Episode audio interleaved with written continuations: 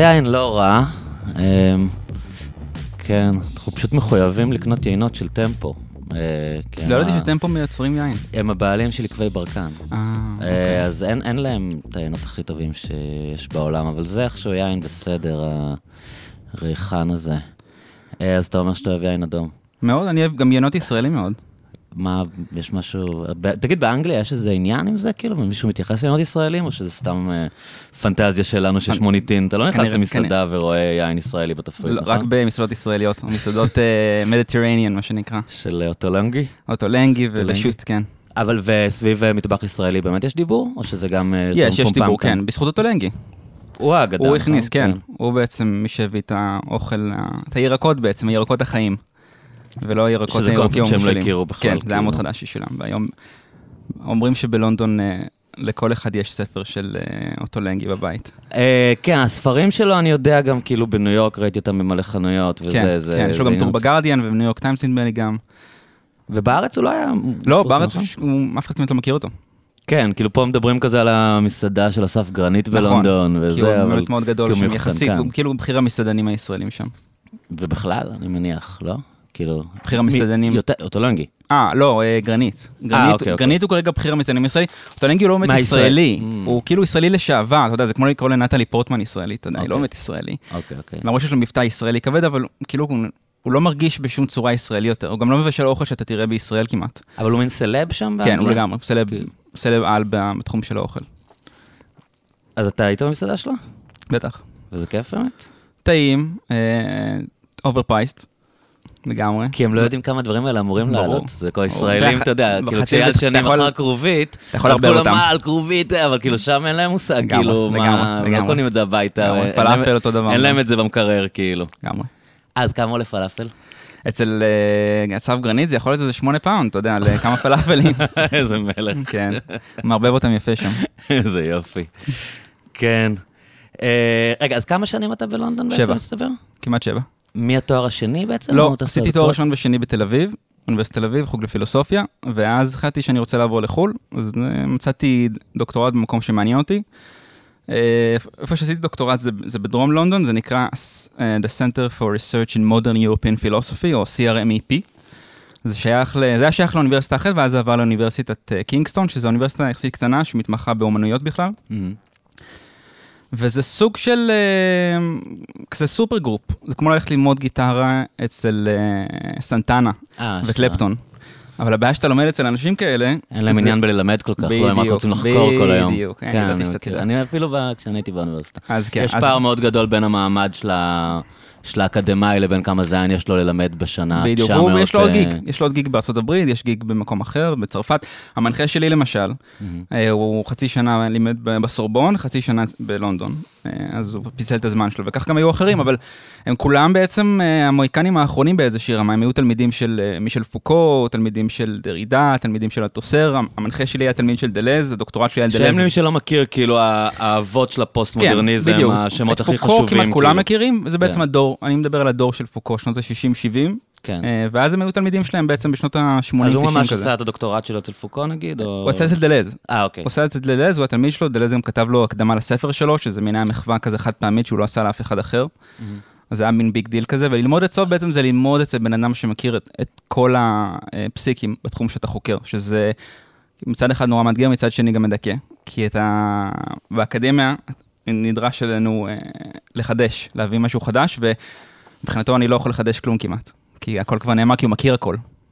אבל יש לו מין איזו הסתכלות של כזה עם, אה, חרדת קודש כלפי הטקסטים האלה, כאילו... חרדת אומרת- קודש מעורבבת ב, גם ב, אה, אה, ברצון להיות ביקורתי כל הזמן, שזה מה שאנחנו, כאילו השאיפה שלנו אז אם מחפשים להיות. ביקורתיים, למה שלא תוכל להגיד דבר חדש? חשבתי שזה הקטע, שכל אחד בא ומוצא... כי כבר נאמרו. כל כך הרבה דברים, יש כזה מפעל סביב אה, פילוסופיה, אה, פילוסופיה צרפתית, אה, כל פילוסופיה, אבל ספציפית צרפתית, אה, בגלל שהאקדמיה הפכה להיות כזה מקום שפשוט אה, קשה מאוד לומר משהו חדש כביכול, לפחות בשפה האנגלית.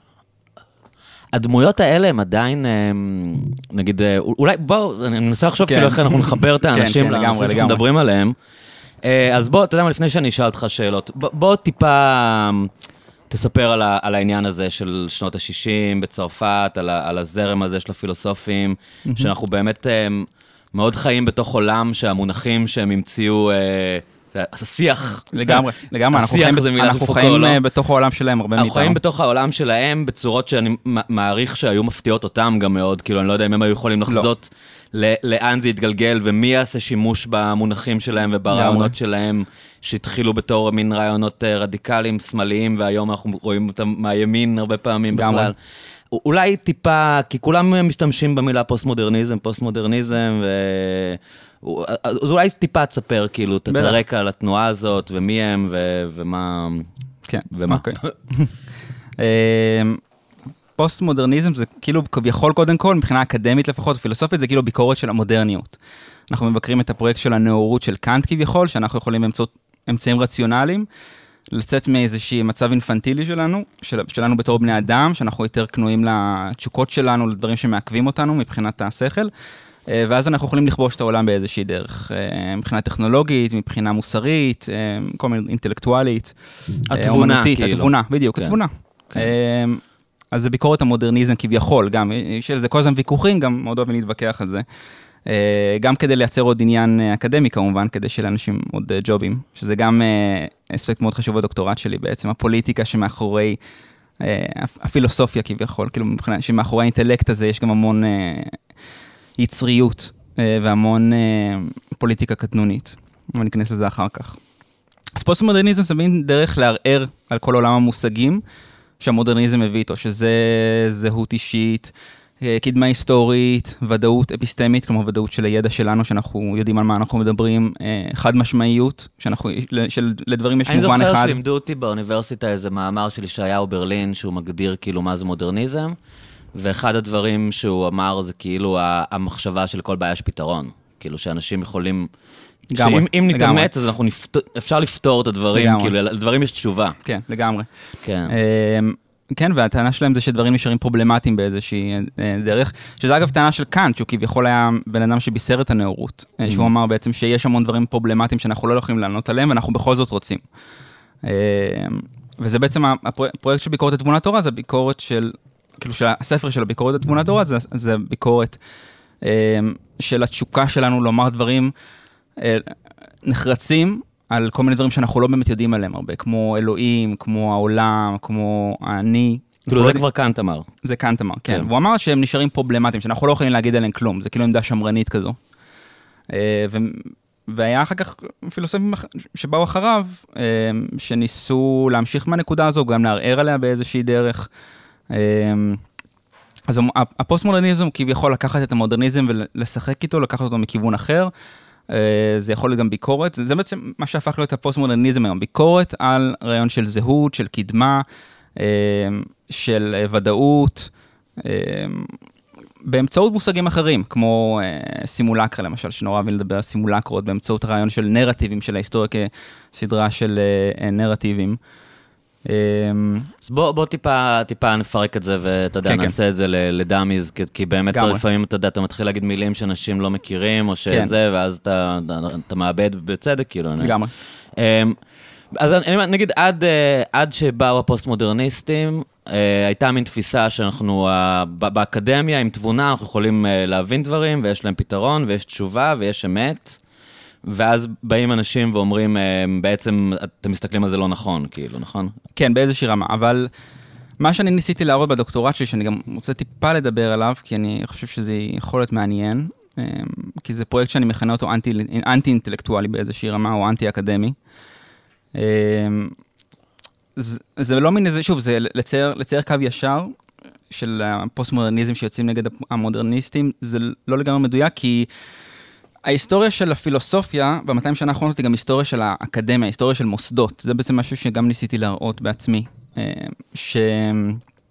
שההיסטוריה אה, ב-200 שנה האחרונות היא היסטוריה שהיא יותר, היא אקדמית כמו שהיא פילוסופית. אה, במובן הזה ש... בתחילת המאה, תחילת המאה ה-19 בערך, בכלל לא, היו מונ... לא דיברו על איזמים למיניהם, ולא דיברו על הפילוסופיה של, ולא דיברו על מישהו שהוא יכול להיות קנטיאני או אפלטוני, או, או שפינוזיסטי וכולי. פתאום נוצר מצב שבו אה, פילוסופים מקבלים איזושהי צורה של פולחן אישיות. אה, פילוסופים, בהתחלה זה היה פילוסופים מאוד גדולים של ההיסטוריה, הענקים, כמו באמת אפלטון ושפינוזה וכולי, אחר כך זה היה פילוסופים קטנים יותר. אני ניצ'יאני נגיד? למשל, אני ניצ'יאני, אני דלזיאני, אני כן. פוקויאני. כלומר, דיברו על אנשים בני דורם. וזה בתחילת המאה ה-19, אתה רואה את זה, פתאום מתחילים לדבר על זה. מתחילים לדבר על...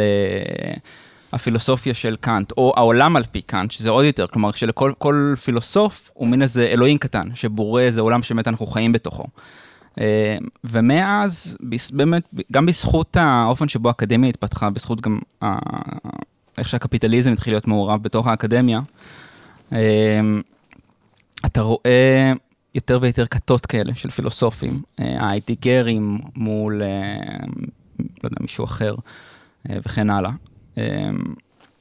שזה כבר קליקות חברתיות גם. קליק, מאוד, כאילו... זה עניין חברתי ופוליטי כמו שהוא אה, פילוסופי ואולי אפילו יותר. ו...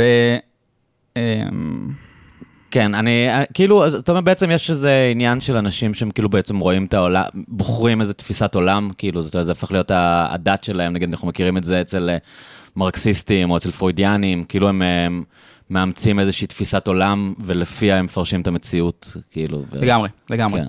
זה הפך להיות באמת פילוסופיה של תפיסות עולם גם. Mm-hmm. ו... ואז איזם אחד מוליד איזם אחר. הפורמליזם במאה ה-19 אחר כך הוליד את האקזיסטנציאליזם, שזה כביכול ההתחלה של הפוסט-מודרניזם מאיזושהי פרספקטיבה, אולי מאחרות לא. אה, אחר כך אתה, יש לך את הפוסט-מודרניזם, יש לך פוסט-סטרוקטורליזם, אה, המון המון איזמים כאלה, אה, שזה כמובן, אה, שוב, מייצר הרבה משרות באקדמיה, מייצר הרבה כנסים, הרבה מאמרים, הרבה ספרים, שכביכול המוטיבציה של כל פילוסופיה היא באמת לייצר איזושהי פוליטיקה חדשה, איזשהו עניין אקדמי חדש, איזשהו רעיון חדש. מתחילים לדבר במונחים של רעיונות גם. שזה גם משהו שאתה שומע, כלומר פילוסופיה כמשהו, כפרקטיקה יצירתית. פעם פילוסופיה היה עניין של שאלת שאלות, של איזושהי פעולה שהיא קולקטיבית מאוד, אה, של כמה אנשים ביחד, אה, ואחר כך פתאום התחילו לדבר על זה במונחים של האינדיבידואל. מה התרומה שלו לשדה הזה, מה התרומה שלו, איזה מושגים הוא יצר. כלומר, הרעיון של פילוסופיה כמשהו שמייצר כל הזמן מושגים, קשור בעיניי לפחות, ל... אה, שוב, לאקדמיזציה של פילוסופיה.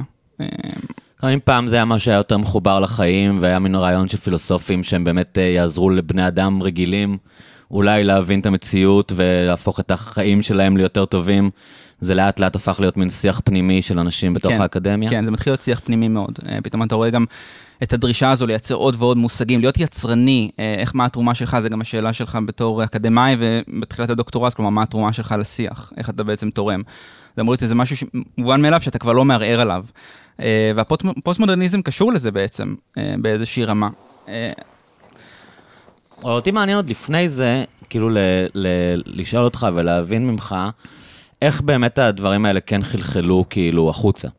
כי באמת, אה, אתה יודע, אני לא, לא פילוסוף, כן. כאילו זה לא, לא כזה נוגע לחיים שלי. אה, כאילו, אני כן, אני כן יכול להתעניין במה היה המנגנונים הפנימיים, אבל אה, כדי להבין איך הם השפיעו החוצה. כי, כי באמת העניין הזה של ה...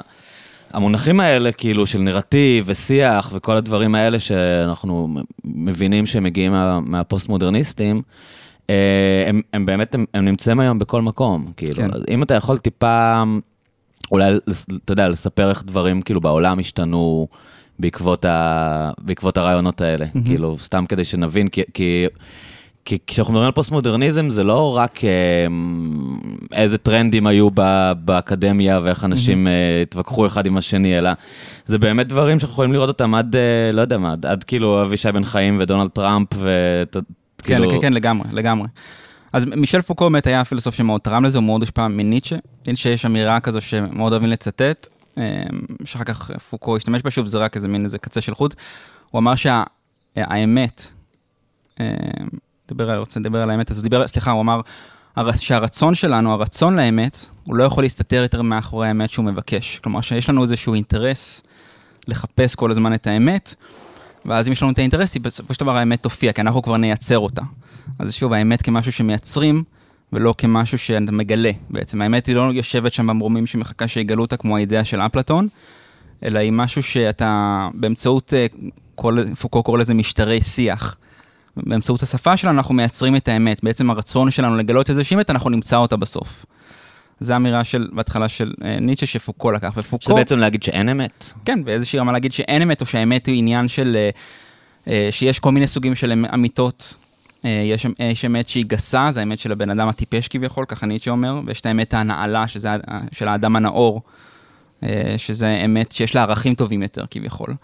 אה, אבל שוב, מי שם אותו בעצם לשפוט מה אמת נמוכה ומה היא גבוהה, שזה עוד בעיה של הפוסט-מודרניזם. כלומר, שברגע שאתה מבטל, אתה אומר, אין אמת אחת, או האמת כמוסד הוא משהו שהולך ומתמוסס, אתה בעצם אה, פותח איזשהו פתח מאוד מסוכן לזה שבעצם אין יותר אמת מידה לכלום. אה, ו- ובעצם, מי, מי אומר ש... אם ניטשה, סבבה שניטשה אמר שיש אמיתות שהן נעלות ויש אמיתות שהן נחותות, אבל מי, מי מחליט בעצם מי, מה האמיתה הנעלה ומה הנחותה? אתה מבין? זה בעצם, אז הוא אומר שיש אמת והאמת הזו נמצאת במקום אחר פשוט. כאילו אני זוכר מין רגע כזה שכל הדברים האלה, כל הדיבורים התיאורטיים האלה, שקצת נתקלתי בהם, אתה יודע, אני לא למדתי פילוסופיה, כן, כן. אבל אתה, אתה היום לומדים את זה בכל דבר שאתה לומד. אני זוכר שהיה את הקטע הזה ש, שקלי אן קונווי, היועצת של טראמפ, כאילו, אמרו לה על, אה, על העובדות. ואז היא אמרה, טוב, אז לנו יש עובדות אלטרנטיביות. בדיוק. כאילו, והיא פשוט אמרה את זה, יש אתה יודע, וזה כן. לא, וזה, זה, זה לא היה נשמע לה כאילו משהו שערורייתי להגיד, יש לנו עובדות אלטרנטיביות. וה, ו, וזה בעצם כאילו ממש... אה, ממש הפוסט-מודרניזם, לא כן. הטענה של כאילו, סבבה, לא אכפת לנו מהעובדות שלכם, כי... נכון. יש לנו uh, בעצם רק משטרי שיח, רק צורות של דיבור, אפילו קראו לזה, אחד הפילוסופים קרא לזה uh, משחקי שפה. אנחנו משחקים עם השפה, אנחנו כבר לא יכולים יותר לייצר נרטיבים, אז אנחנו רק יכולים לשחק uh, ולומר כל מיני דברים, להעביר אינפורמציה. אני מקווה שהאינפורמציה הזאת תהיה מדויקת, אבל אם לא, לא נורא. ואם אנחנו נותרים רק עם משחקי שפה, אז בעצם, שוב, אנחנו לא יכולים לרפרר לשום אמת, לשום דבר שנמצא בחוץ. אנחנו כלואים בתוך איזה משחק, ואנחנו יכולים לשחק בעצם עם מה שנמצא בחוץ. כלומר, אה, איזה פוליטיקאי בישראל שאמר, אה, זה לא קרה, ואם קרה, לא נורא. אתה מבין? זה לא משנה בעצם אם זה קרה או לא קרה, כי אם זה קרה, לא נורא, אבל זה לא, ויכול להיות שזה בכלל לא קרה, אתה מבין? זה מין מצב כזה שבו אנחנו נמצאים במתח אם באמת משהו קרה או לא קרה, או איך המציאות נראית. זה מעניין, כי הד- הד- הדבר הזה, אה, קראתי לפני כמה זמן עוד פעם את 1984, וזה קצת הדו-שיח, השיח הכפול, אני לא זוכר, הדאבל ספיץ' הזה כן. שהוא מתאר שם. ואתה רואה את זה הרבה פעמים, נגיד בטוויטר, בשיחות של אנשים, ולפעמים אתה דופק את הראש, שאנשים באמת יכולים אה, להכיל ולבטא דברים שיש ביניהם איזו סתירה פנימית ולא באמת אכפת להם, כן, כאילו. נכון, כאילו, הם לגמרי. באמת מסוגלים, ה- אם קרה, לא קרה וזה. כן. אצל ביבי זה היה גם קיים הרבה פעמים, כאילו, שאתה, שאתה אומר, כאילו, אבל כאילו יש סתירה פנימית במה שאתה אומר, וזה כאילו לא משנה, כי, כי, כי הוא אומר את זה. נכון. כן, הרבה פילוסופים גם דיברו על זה בעצם, שזה... אה, הם אהבו לדבר, להפסיק לדבר על, ביקשו מאיתנו להפסיק לדבר על אמת ושקר, וביקשו מאיתנו להתחיל לדבר על מובן. והוא אמרו שמובן יכול להחזיק גם פרדוקסים בתוכו. כלומר, זה שמשהו סותר את עצמו זה לא נורא, יכול להיות שגם לזה יש מובן שצריך לפרש אותו ולהבין אותו. כלומר, לפילוסופיה הייתה איזו מוטיבציה פנימית, בעצם, ל... זה כמו איזה קוד כזה, כמו איזה אה, Machine Learning, שאתה מאכיל את המכונה עוד ועוד ועוד דברים, אה, כדי שהיא תוכל להמשיך ולדבר עליהם, אבל זה לא משנה מה היא אומרת עליהם, זה אמת או שקר. יכול לתת דוגמה נגיד? כאילו, יותר קל להבין...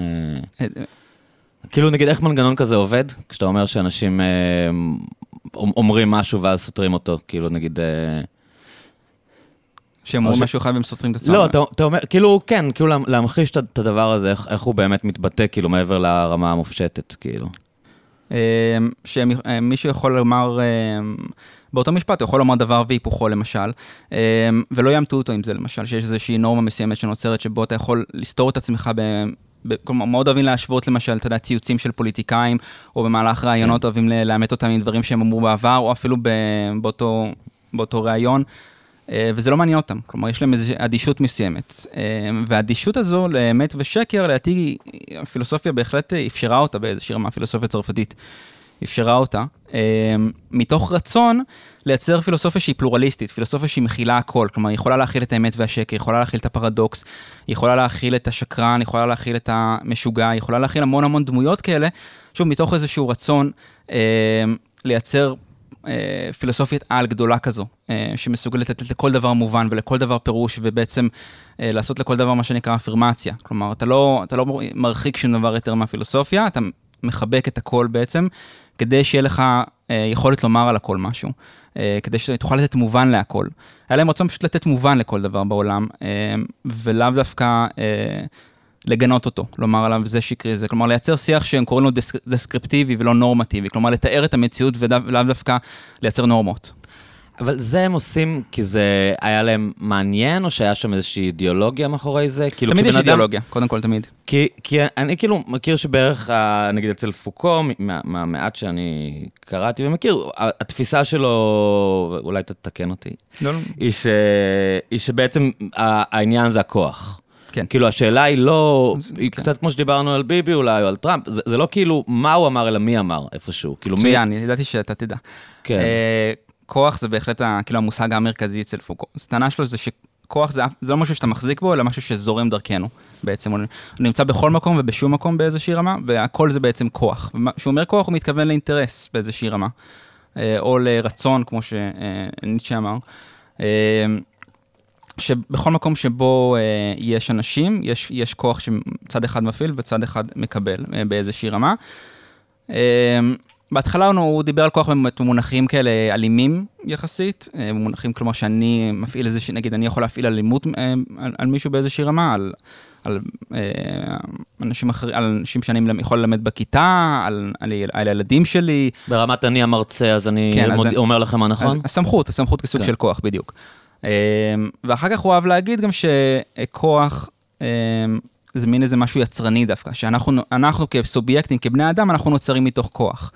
אה, אז זה משהו דווקא חיובי, לדעתי הוא ניסה להציל את עצמו בעצם מהפשטנות של התיאוריה שלו, שבעיניי התיאוריה בסופו של דבר, היה לה איזה שטנץ אחד כאילו, ו... מה- מה שמעניין בשטאנץ הזה, שאנשים מאוד היה להם קל לאמץ אותו. כן, מאוד. כאילו, אחד הדברים שאני שמתי קוסם. לב, שמלא אנשים שאני כזה הכרתי, ונגיד למדו בגילמן, למדו באוניברסיטת תל אביב, אפילו אם הם למדו כזה שנה וחצי ונשרו, הם המשיכו לצטט את פוקו כל החיים שלהם. כן, נכון, כאילו הוא נתן. איזה, מין איזה כלים כאלה, שכל בן אדם יכול לבוא ולנתח את המציאות, אה, ולהרגיש מאוד חכם וכזה. כן, זה מה שדיברתי, הרי בעצם פילוסופיה הזו היא toolbox פילוסופי באיזושהי רמה. כלומר, אה, זה גם ניסיון של פילוסופים אה, לייצר פילוסופיה פופולרית, לא אקדמית, לא סנובית, שלא נמצאת במגדל השן. אתה רואה את זה גם בגרמניה ובצרפת, בהמון מקומות במאה ה-19, מאה ה-20, פתאום מנסים לייצר פילוסופיה פופולרית, הם קראו לזה, בצרפת. אה, אחר כך דלז גם ניסה לעשות משהו כזה. פילוסופיה שכל אחד יכול לעשות בה שימוש באיזושהי רמה. יכול לקחת אותה, להתחיל לפתוח את הספר באמצע, אפילו לא להתחיל אותו מההתחלה, ופשוט לקחת מה שהוא רוצה ולהשתמש בזה. אתה יודע, זה גם מין ניסיון כזה של אה, הפילוסופים של מאי 68, המהפכ- המהומות הסטודנטים של מאי 68, אז במקום ל- ל- לייצר להם אה, בקבוקי תבערה ולבנות חבלה, הם ייצרו להם בעצם מושגים פילוסופיים שהם יוכלו לזרוק מיד כזה ולהתחיל... מרד הסטודנטים מרד השמאלני, הסטודנטים כאילו. השמאלני, כן, הפריבילגי כמובן. כן. ושוב, זה מה שאמרתי מקודם, זה בעצם הדרישה של פילוסופיה לייצר עוד ועוד מושגים. זו דריש- דרישה שבעיניי קפיטליסטית ביסודה. ועושים בה כל מיני שימושים, כמו שאתה יודע, בקפיטליזם עושים כל מיני שימושים. אמ, אז אתה רואה פתאום המון המון פילוס... באמת אנשים שמשתמשים בטולבוקס פילוסופי, זה אלה כדי לומר מה שהם רוצים, ואז התוצאה היא כזו בעצם שכל אחד יכול לקחת את זה לכיוון שלו. אם אני יכול לקחת את זה לכיוון שלו, שמאלני יכול לקחת את זה לכיוון שלו. אתה יכול לומר- אה, שאין מציאות אה, כדי לדכא מישהו, או כביכול כדי לשחרר אותו. אה, איך זה משפיע על ה... כי הרבה נגיד אה, דמויות כמו אה, ג'ורדן פיטרסון, שעולה עולה כאן בפודקאסט לעיתים קרובות מדי, אני מרגיש בזמן האחרון, אבל... בגלל עמוס. לא, לא רק. אה, לא, יש פרק שעוד לא עלה, שגם דיברנו עליו, לא משנה. אמ, שכאילו הם, הם אה, בעצם מאשימים את, ה, את הפילוסופיה הפוסט-מודרנית בדור הזה העכשווי באמריקה, אה, ואני חושב שזה לא רק באמריקה, שהוא מאוד מאוד זהותני. אמ, ובעצם כאילו איך הטענה שהרעיונות האלה, כאילו, של ה... שהילדים לומדים, גם באמריקה הרי אנשים לומדים תואר ראשון בדרך כלל... אמ, בשביל ב- הכיף. בשביל הכיף, כן. הם לא לומדים מקצוע. ואז הרבה, הרבה יותר לומדים אה, מקצועות הומניים כן, בארץ, לגמרי, אנחנו לא כל כך. מכירים, אבל ב... באמריקה גם אנשים שלומדים משפטים, אז תואר ראשון הם נגיד לומדים ספרות. אז, אז הם הרבה יותר נחשפים ל, לרעיונות ולדברים מאשר אנשים בארץ שהולכים ללמוד אה, מדעי המחשב או חשבונאות. אה, או משפטים, אז, אז כאילו, יש איזה שיח שהרבה מה... הרבה מהפוליטיקת זהויות שהשתלטה אה, לטענתם על השיח האמריקאי והרבה מה, מהדור הזה שהוא מאוד, אה, אה, לא יודע מרדני, או אה, בועט במערכות, או אה, נגד, נגד כל המסורות וכל זה, זה בעצם רעיונות פוסט-מודרניסטיים ש, שהם קיבלו באוניברסיטאות והם, והם הוציאו החוצה. Mm-hmm. אה, מעניין אותי, כאילו, אם אתה חושב שזה נכון, ו- ואם כן, אז מה, מה הדינמיקה שמדברים עליה, כאילו? טוב, האמריקאים לא עושים הרבה דברים נכון, אה, והם לוקחים הכל לאקסטרים, בהחלט. אה, אני חושב ש... מה שקורה באמריקה זה די משוגע, כאילו, מבחינת האופן שבו הם... כלומר, זה, זה ממש, הפילוסופיה הפוסט-מודרנית מחלקת כרגע את אמריקה, אני לא יודע אם אתה שמעת על זה, שיש עניין עם משהו שנקרא critical race theory. כן. כן, שבעצם יש, יש מדינות שכביכול אוסרות ללמד את זה בבתי ספר, שזה אומר בעצם... אתה לא יכול ללמד שום דבר על uh, ההיסטוריה הפוליטית של ארה"ב או על החברה מפרספקטיבה גזענית. Uh, בעצם, זה, זה בעצם הקור של זה. critical race theory זה אומר בוא, בוא uh, ניקח את ההיסטוריה האמריקאית ונתחיל להסתכל עליה דרך גזענות. בדיוק. כאילו, איך כל דבר שקרה בהיסטוריה האמריקאית. ההיסטוריה, החברה, הכלכלה, בעצם הכל. כל אספקט של המציאות האמריקאית. שתעבור דרך עדשה גזענית. אז אתה יכול להסתכל מחדש על uh, מלחמות ועל uh, מדיניות של זה, הכל דרך הפריזמה של uh, כן. איך בעצם זה היה כדי לדכא את השחורים, כן. או... שזה היום, ממה שהבנתי, זה די פאניקה מוסרית, סוג של פאניקה מוסרית, כלומר, לא באמת מלמדים את זה בהיקף כזה נרחב, זה באמת בכמה מדינות בודדות, אבל כבר זה, יש המון מחאות סביב זה. אה, כאילו זו מין תופעה שהיא קורית בקטנה, אבל אז פוליטיקאים מהימין אה, נוח כן. להם כאילו לזעוק ולהגיד, תראו כן. מה עושים לילדים שלנו, מרעילים להם את המוחות, כן, לגמרי. אה, אתה יודע, המוקד של כל הדברים האלה נמצא בקליפורניה כמובן, באוניברסיטת ברקלי, משם יש את, שכחתי את השם שלה. פרופסורית, תלמידה של פוקו, באטלר, mm-hmm. ג'ודית באטלר, שהיא מאוד, כלומר, בעצם, בעצם השטנץ שלה היה לומר ש, שמגדר זה משהו שאתה מבצע בעצם דרך, ה, שוב, משטרי השיח שהם, שמפעילים אליך דרך כל מיני דברים, שזה לא משהו שאתה נולד, זה לא משהו מהותי. שוב, זה לא משהו שבא מלמעלה, אלא זה משהו שאתה מבצע בעצמך עד שאתה הופך להיות בעצם אישה או גבר. זו הטענה בעצם, שאתה אומר מספיק, אני ילדה, אני ילדה, אני ילדה, ולובש את הבגדים הנכונים, ומדבר בצורה הנכונה, ומה שנקרא הסללה, עובר את ההסללה הנכונה, אז אתה הופך להיות ילדה. אה, והיא רצה לה בעצם להפריד. שזה הבניה חברתית? הבניה ב... חברתית, כן. באיזה... כאילו שוב, אין, אין גבר או אישה, זה כן, עניין... כן, זה הכל, אה, אתה יודע, צדדים של אותו בעצם, אותה טענה בעצם, הבניה חברתית, פרקטיקות שיח, של שיח, משטרים, כל הדברים האלה, זה אותו דבר. כלומר, שום דבר הוא לא טבעי בעצם? בדיוק, אין, כן. אין משהו שהוא טבעי, הדברים שוב. הם רק איך שהחברה כן. תכנתה אותנו, או... או... כן, או שיותר נכון, הכוח תכנת אותנו. כן. כן, שכל מה שיש זה כוח, והכוח מופעל לנו בדרך כזו שאנחנו נהפוך להיות... אז אני לאו דווקא גבר, אבל נולדתי לעולם שבו אה, גידלו אותי להיות גבר? כן. יכולתי להיות, אה, בנסיבות אחרות הייתי אה, הופך להיות אישה נגיד? יכול להיות. כן. כן, יכול להיות לגמרי. אמ, שוב, יכול להיות שבאמת היית כזה, אבל יכול להיות שהיית חוקר אופציות אחרות, אתה יודע, נורא אוהבים לחקור היום אופציות. בכלל כן. חבר'ה צעירים הם מאוד אוהבים. הם הבינאריים. הם הבינאריים לגמרי, כן. כן. אז נמצאים מן על איזה תפר כזה, בגלל זה נורא לא אוהבים את זה, כי אתה צריך לקבל החלטה, כי כאילו הרצון, הצו הזה שתקבל, תחליט, טוב, תחליט מה אתה רוצה, אמ, ואל תהיה כזה חסר החלטי, זה משהו שלא כל כך אוהבים. אה, אז הם נמצאים על הקו התפר הזה, וזה משהו שפילוסופים מאוד אוהבים בעצם, להיות על הקו התפר בין דברים, להיות באיזשהו תהליך. בכלל, פילוסופיה כל הזמן מנסה לדבר על תהליכים ולא על המציאות, כי הם, מנסים, כי הם רואים את המציאות ורואים אותה כמשהו כל הזמן משתנה, כל הזמן דינמי, בעיקר המאה ה-20, אתה יודע, זו פילוסופיה שנוצרה במאה ה-20. אה, אז אומרים, אי אפשר לדבר על המציאות בצורה אה, אה, קפואה. התבונה האנושית היא לא משהו שזהו, הגענו לשיא שלו, ומעכשיו אנחנו נלך בדרך הישר. כל הזמן משתנה. כל כל הזמן משתנה. אז ניסו לתת, ניסו לתת ביטוי לשינוי הזה. חלק מהביטויים האלה זה באמת הרעיון של המין שלנו כמשהו שמשתנה כל הזמן. המגדר שלנו כמשהו שמשתנה כל הזמן. אז מישהי כמו באטלר כזאת? אז מישהי כמו באטלר בהחלט מובילה, כאילו מין איזה, אתה יודע, כוכב הצפון של הצעירים האמריקאים, אתה יודע, שהם גם ככה עם מחורפן לחלוטין, אתה יודע, זה קפיטליזם שאנחנו לא מכירים, אינדיבידואליזם קיצוני כזה.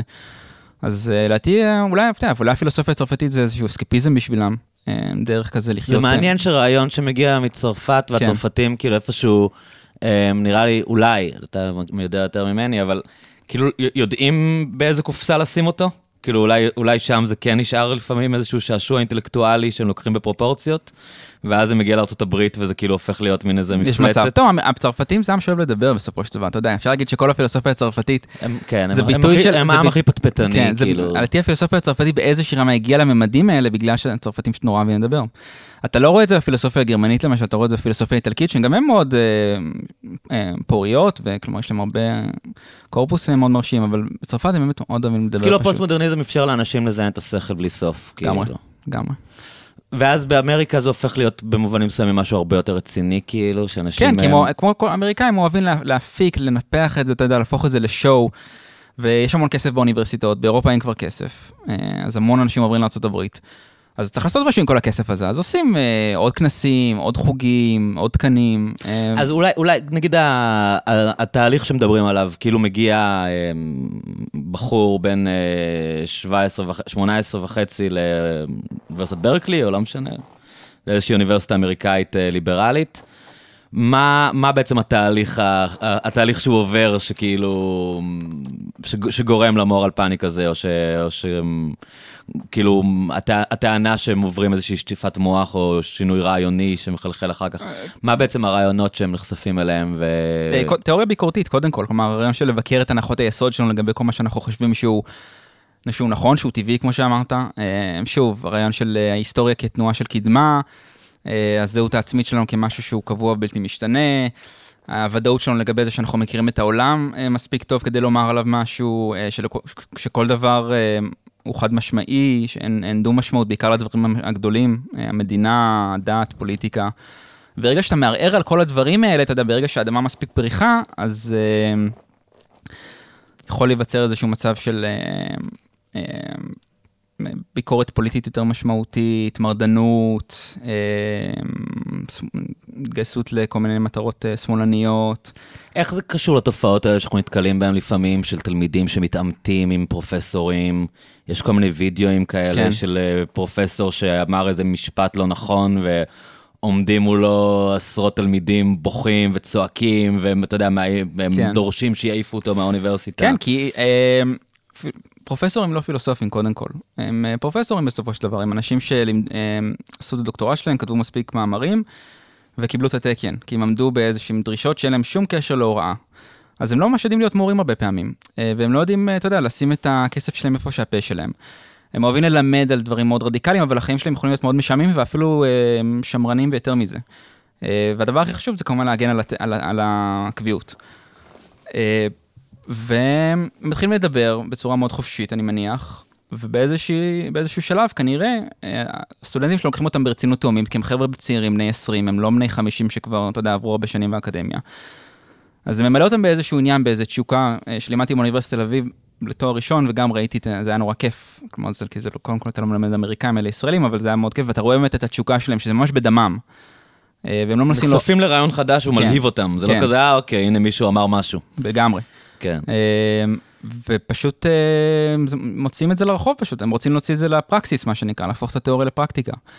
אה, ו- והמרצים האלה הרבה פעמים פשוט, לדעתי הם לא עומדים מאחורי הדברים שלהם, הם לא באמת מעוניינים להיות מעורבים פוליטית, שזה גם תהליך שקרה, התחיל לקרות בתחילת המאה ה-20, אה, שפילוסופים מתחילים, שוב, להיות אנשים שמייצרים, כמו אמנים בעצם, באיזושהי רמה שעובדים בסטודיו, אבל לא רוצים לצאת החוצה. אז פחות אה, אה, נקשרים לפעולות פוליטיות ויותר עסוקים בביקורת אמנות. אבל אתה, אתה מסכים לטענה ש, שחלק מהלימבו שקורה באמריקה, המלחמות תרבות האלה ש, שהן בכל מקום, כאילו, גם אצלנו הן מגיעות עכשיו במין טוויסט מוזר, כי בישראל זה מגיע מהימין, כאילו, כן. דרך באמת אנשים כמו אבישי בן חיים, ו, ו, ובאמת שיח זהותני כזה. אתה, אתה מסכים לטענה שזה הגיע דרך הרעיונות הפוסט-מודרניסטיים, או שהם, אה, שהם השפיעו מאוד על ה... כן, אני חושב שאבישי בן חיים למד את אנטוניו גרמשי, שהוא היה פילוסוף צרפתי כזה... קומוניסט. קומוניסט לגמרי, כן. כן. אז זה הגיוני שאם הוא לומד אותו, אז הוא יתחיל לשנן את הרעיונות שלו ויגיד, אה, פתאום אני רואה בישראל את הדבר הזה, אבל זה, זה שונה ממה שגרמשי חשב, או שאולי הוא חושב שזה שגרמשי היה חותם על זה, אני לא יודע. אה, לדעתי, פשוט רעיונות אה, של פילוסופיה צרפתית מאוד מאוד קלים לסילוף. אה, מאוד מאוד קל לעשות בהם, הם באמת חומר בידי יוצר, אה, ואז מאוד קל להשתמש בהם. הימין היום הוא מאוד פופוליסטי, הוא לא שמרני, הרי הימין השמרני זה ימין של אה, יישוב הדעת, של ספקנות, של... אה, לא של מהפכנות, בדיוק ההפך ממהפכנות, זהירות, אתה יודע, שמרנות היא מילה נרדפת לזהירות במקור. היום שמרנות הפכה להיות מילה נרדפת לפופוליזם. אז פופוליזם עושה שימוש בכל דבר שהוא יכול. אה, כל דבר זה כלי נשק בסופו של דבר בידיים שלו. וזה לא משנה אם זה מגיע מהשמאל או מהימין, זה פשוט רעיונות שמאוד נוח בעצם. אלה רעיונות ש...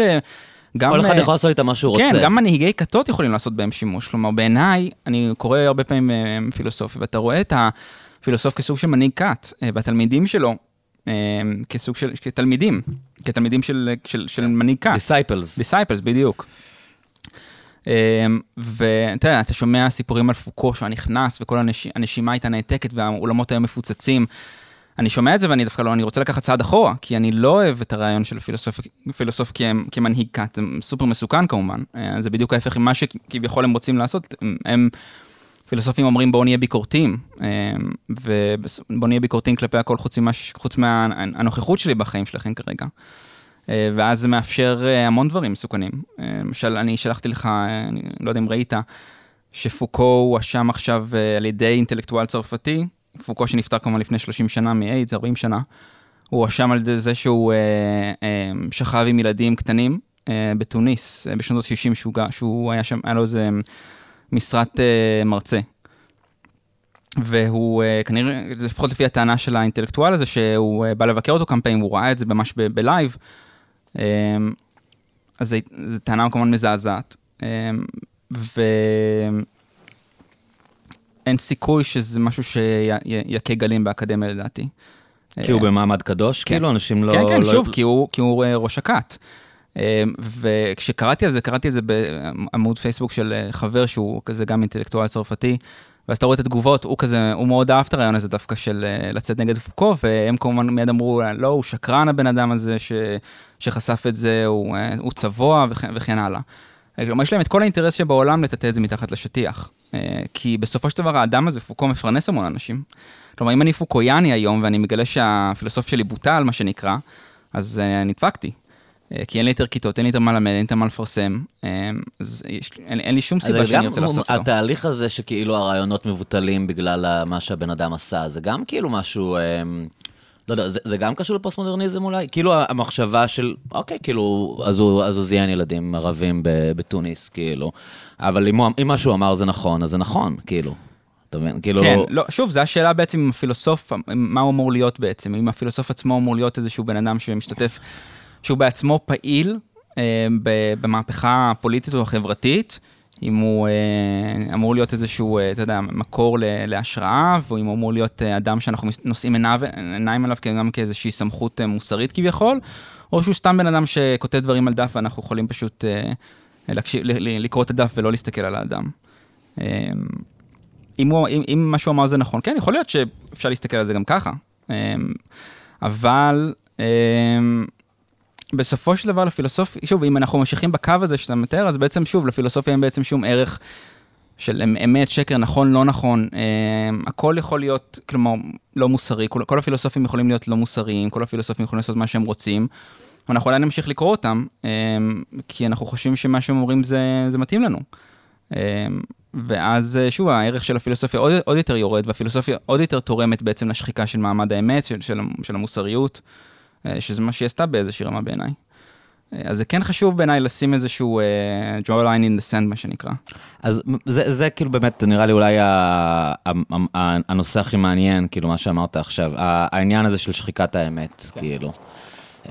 שאיפשהו כולנו מרגישים שאנחנו קצת חיים בעולם כזה. כן. שיש שחיקה מאוד רצינית במעמד האמת. לפני כל הזמן שמעתי ש... דאג סטנהופ, שהוא קומיקאי שאני מאוד אוהב, אז הוא אמר כאילו שהרבה יותר קשה לעשות קומדיה היום, כי אין אמת. כן. כי פעם כאילו היית יכול להגיד משהו והוא היה נכון, או, או, או לבקר, כאילו, זה, זה עד לרמה של כאילו, הוא כבר כקומיקאי, הוא, הוא, הוא מרגיש את הבעיה הזאת, mm-hmm. כאילו, של, ה, של השחיקה במושג האמת, גם, גם קצת הופך את הקומדיה למשהו בקיצון שלו בלתי אפשרי כמעט, כי כאילו, אתה יודע, אתה מבין, הקומיקאי הוא זה שאמור להגיד שהמלך עירום נגיד, או משהו כזה, mm-hmm. אבל המלך היום הוא עירום והוא לא עירום באותו זמן. כן, כאילו. הוא עירום ולאף אחד לא אכפת, כן. יש איזושהי אדישות. כן. וזה גם, אה, כן, פילוסופיה בעיניי, פילוסופיה צרפתית בהחלט תרמה לרעיון הזה שאנחנו יכולים להיות אדישים לאמת, אמת כמשהו שבעצם מה זה, מה זה אמת מבחינתם, כלומר אמת, אמת יכולה להיות אמת מוסרית כמובן, שהיא נתמכת על ידי משהו שהוא איזשהו צו מוסרי, כי אלוהים אמר ככה, כי צריך לעשות ככה, אז זו האמת. אמת יכולה להיות גם משהו, המציאות שבחוץ, מה שנקרא בפילוסופיה רפרנס, כלומר, אם, או מסומן, כמו שאוהבים להגיד הרבה פעמים בפילוסופיה צרפתית. כלומר, שיש לה איזשהו משהו שנמצא, שאנחנו אומרים משהו ויש איזושהי מציאות שמתאימה לדברים שאנחנו אומרים, שנמצאת אאוטר איפשהו.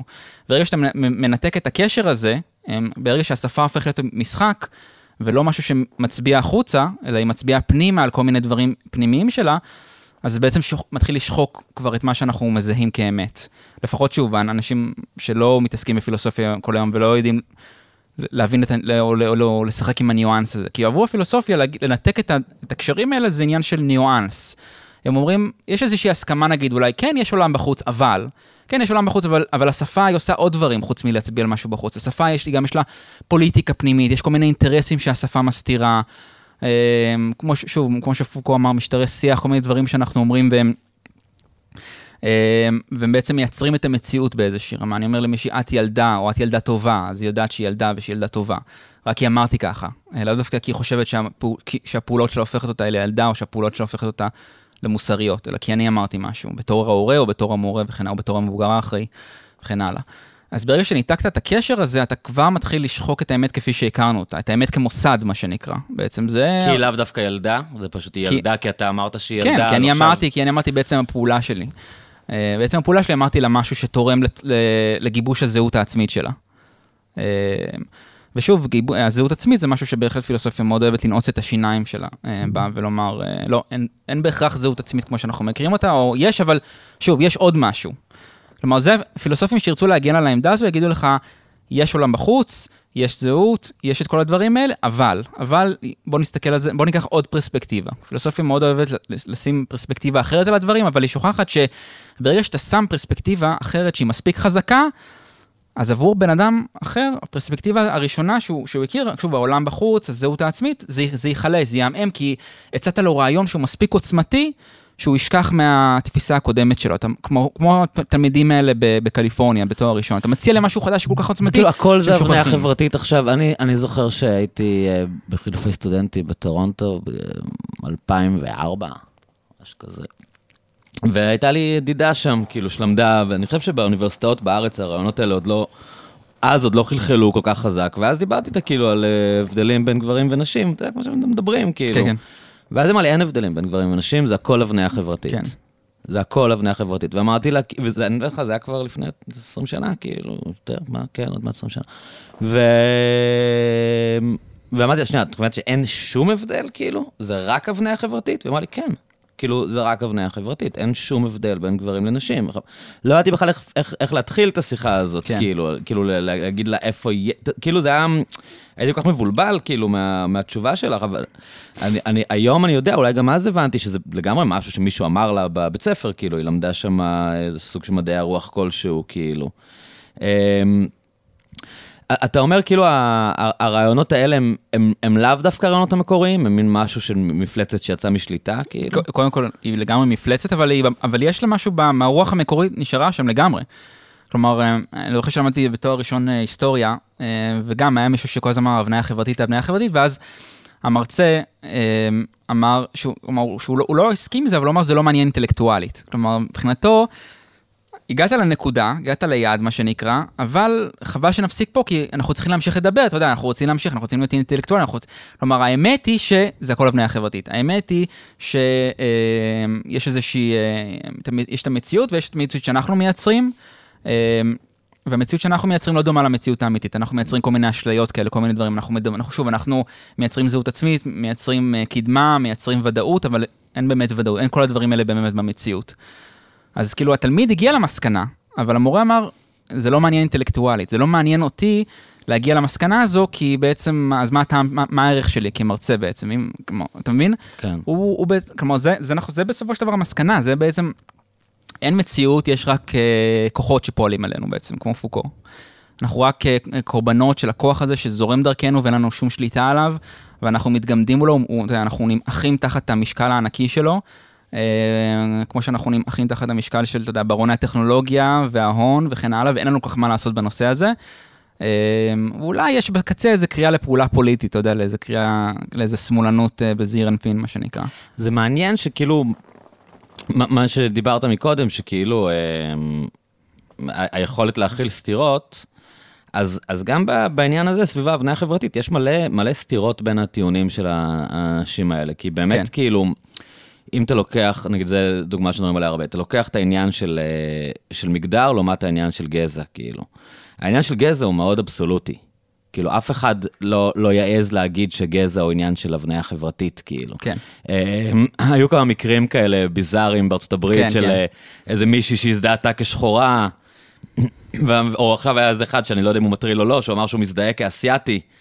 וזה כאילו, אף אחד לא, לא הסכים לשמוע על זה בכלל. כן. כאילו, אתה יודע, זה, זה זעזע את אותם אנשים שאומרים ש, שהכל זה הבניה כן, חברתית כן, וזה כן. מגדר. אז כאילו, הם, הם יכולים להכיל את זה שיש דברים מסוימים שהם כאילו לגמרי, אין, אין, אין שום, אתה יודע, הם, הם ככה.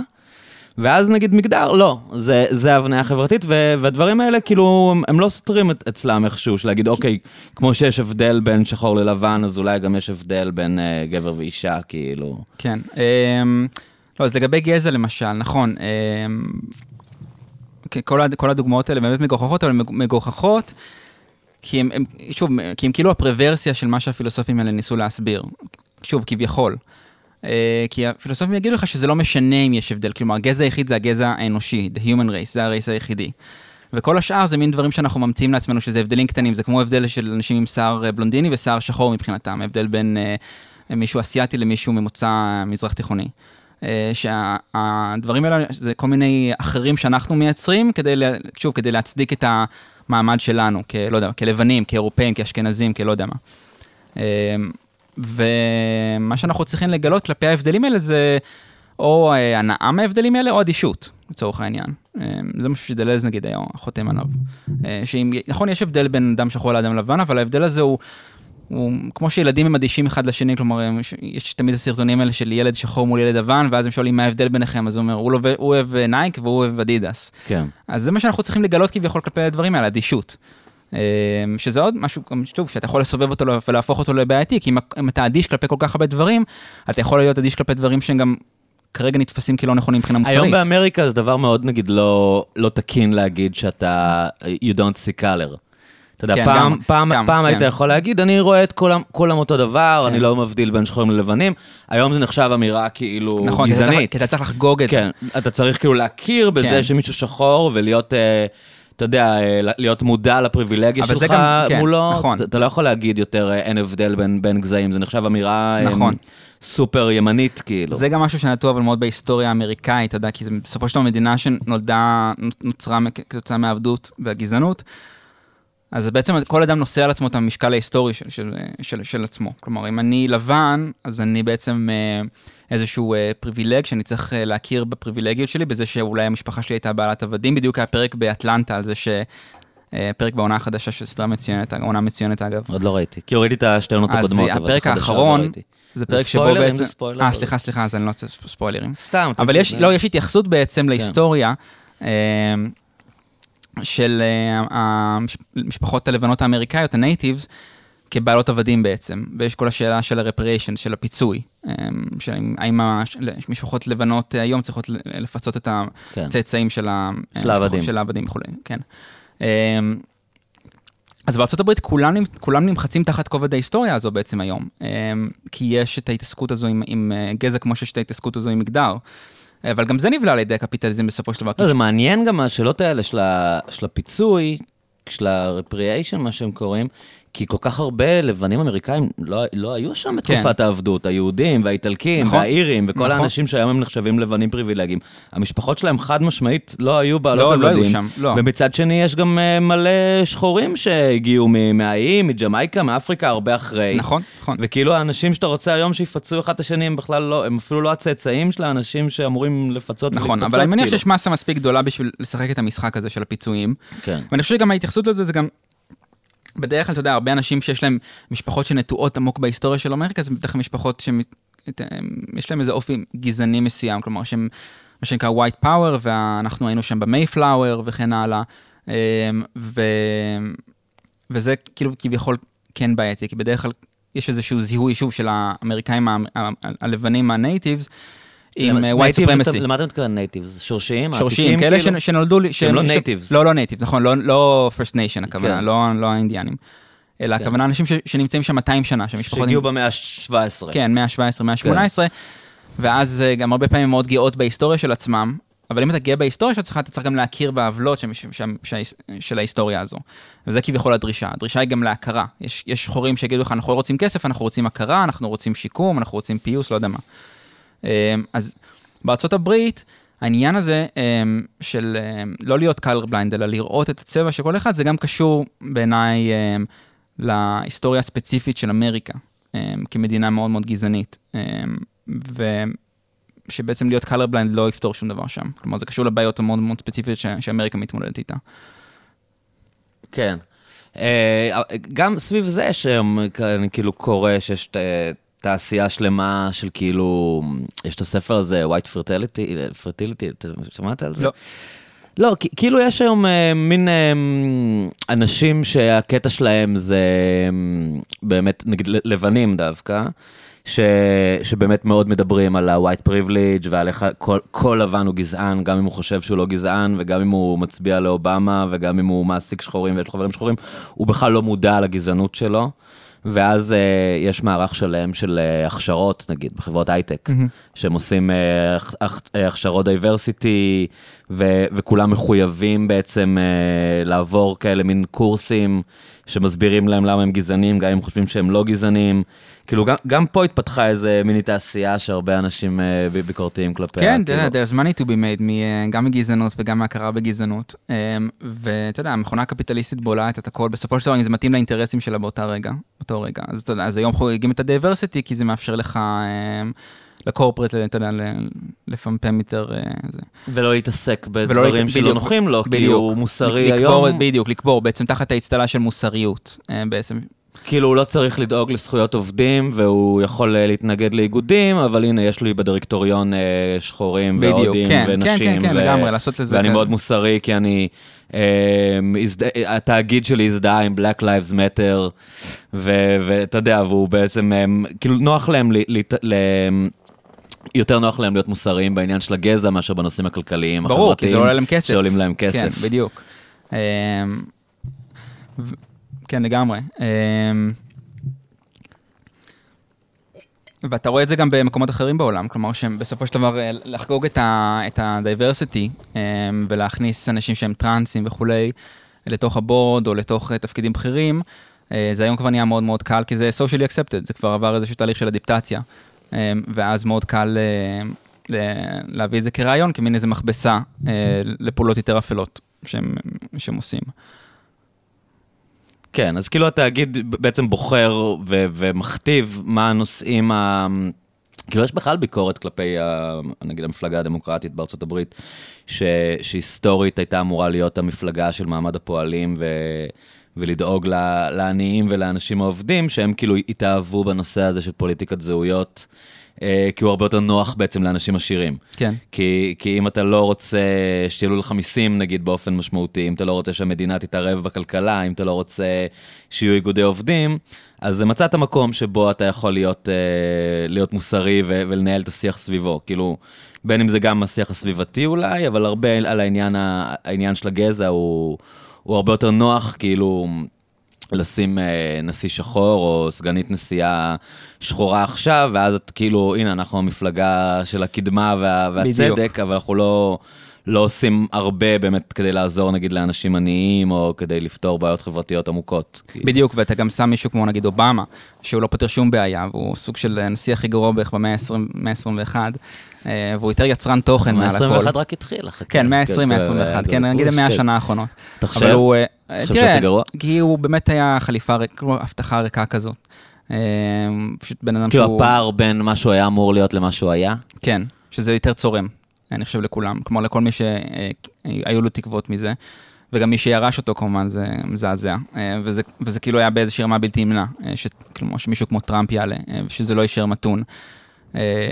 כי לא רק שהוא השאיר את הסטטוס קוו על כנו, הוא בעצם מצב היה יותר גרוע אחר כך, בעיקר בזווית הבינלאומית. ואובמה התגלה כמכונה של הקפיטליזם, אתה יודע, היום הוא איש נטפליקס. כן. אה, הוא מהיום הראשון כאילו מילא את ה...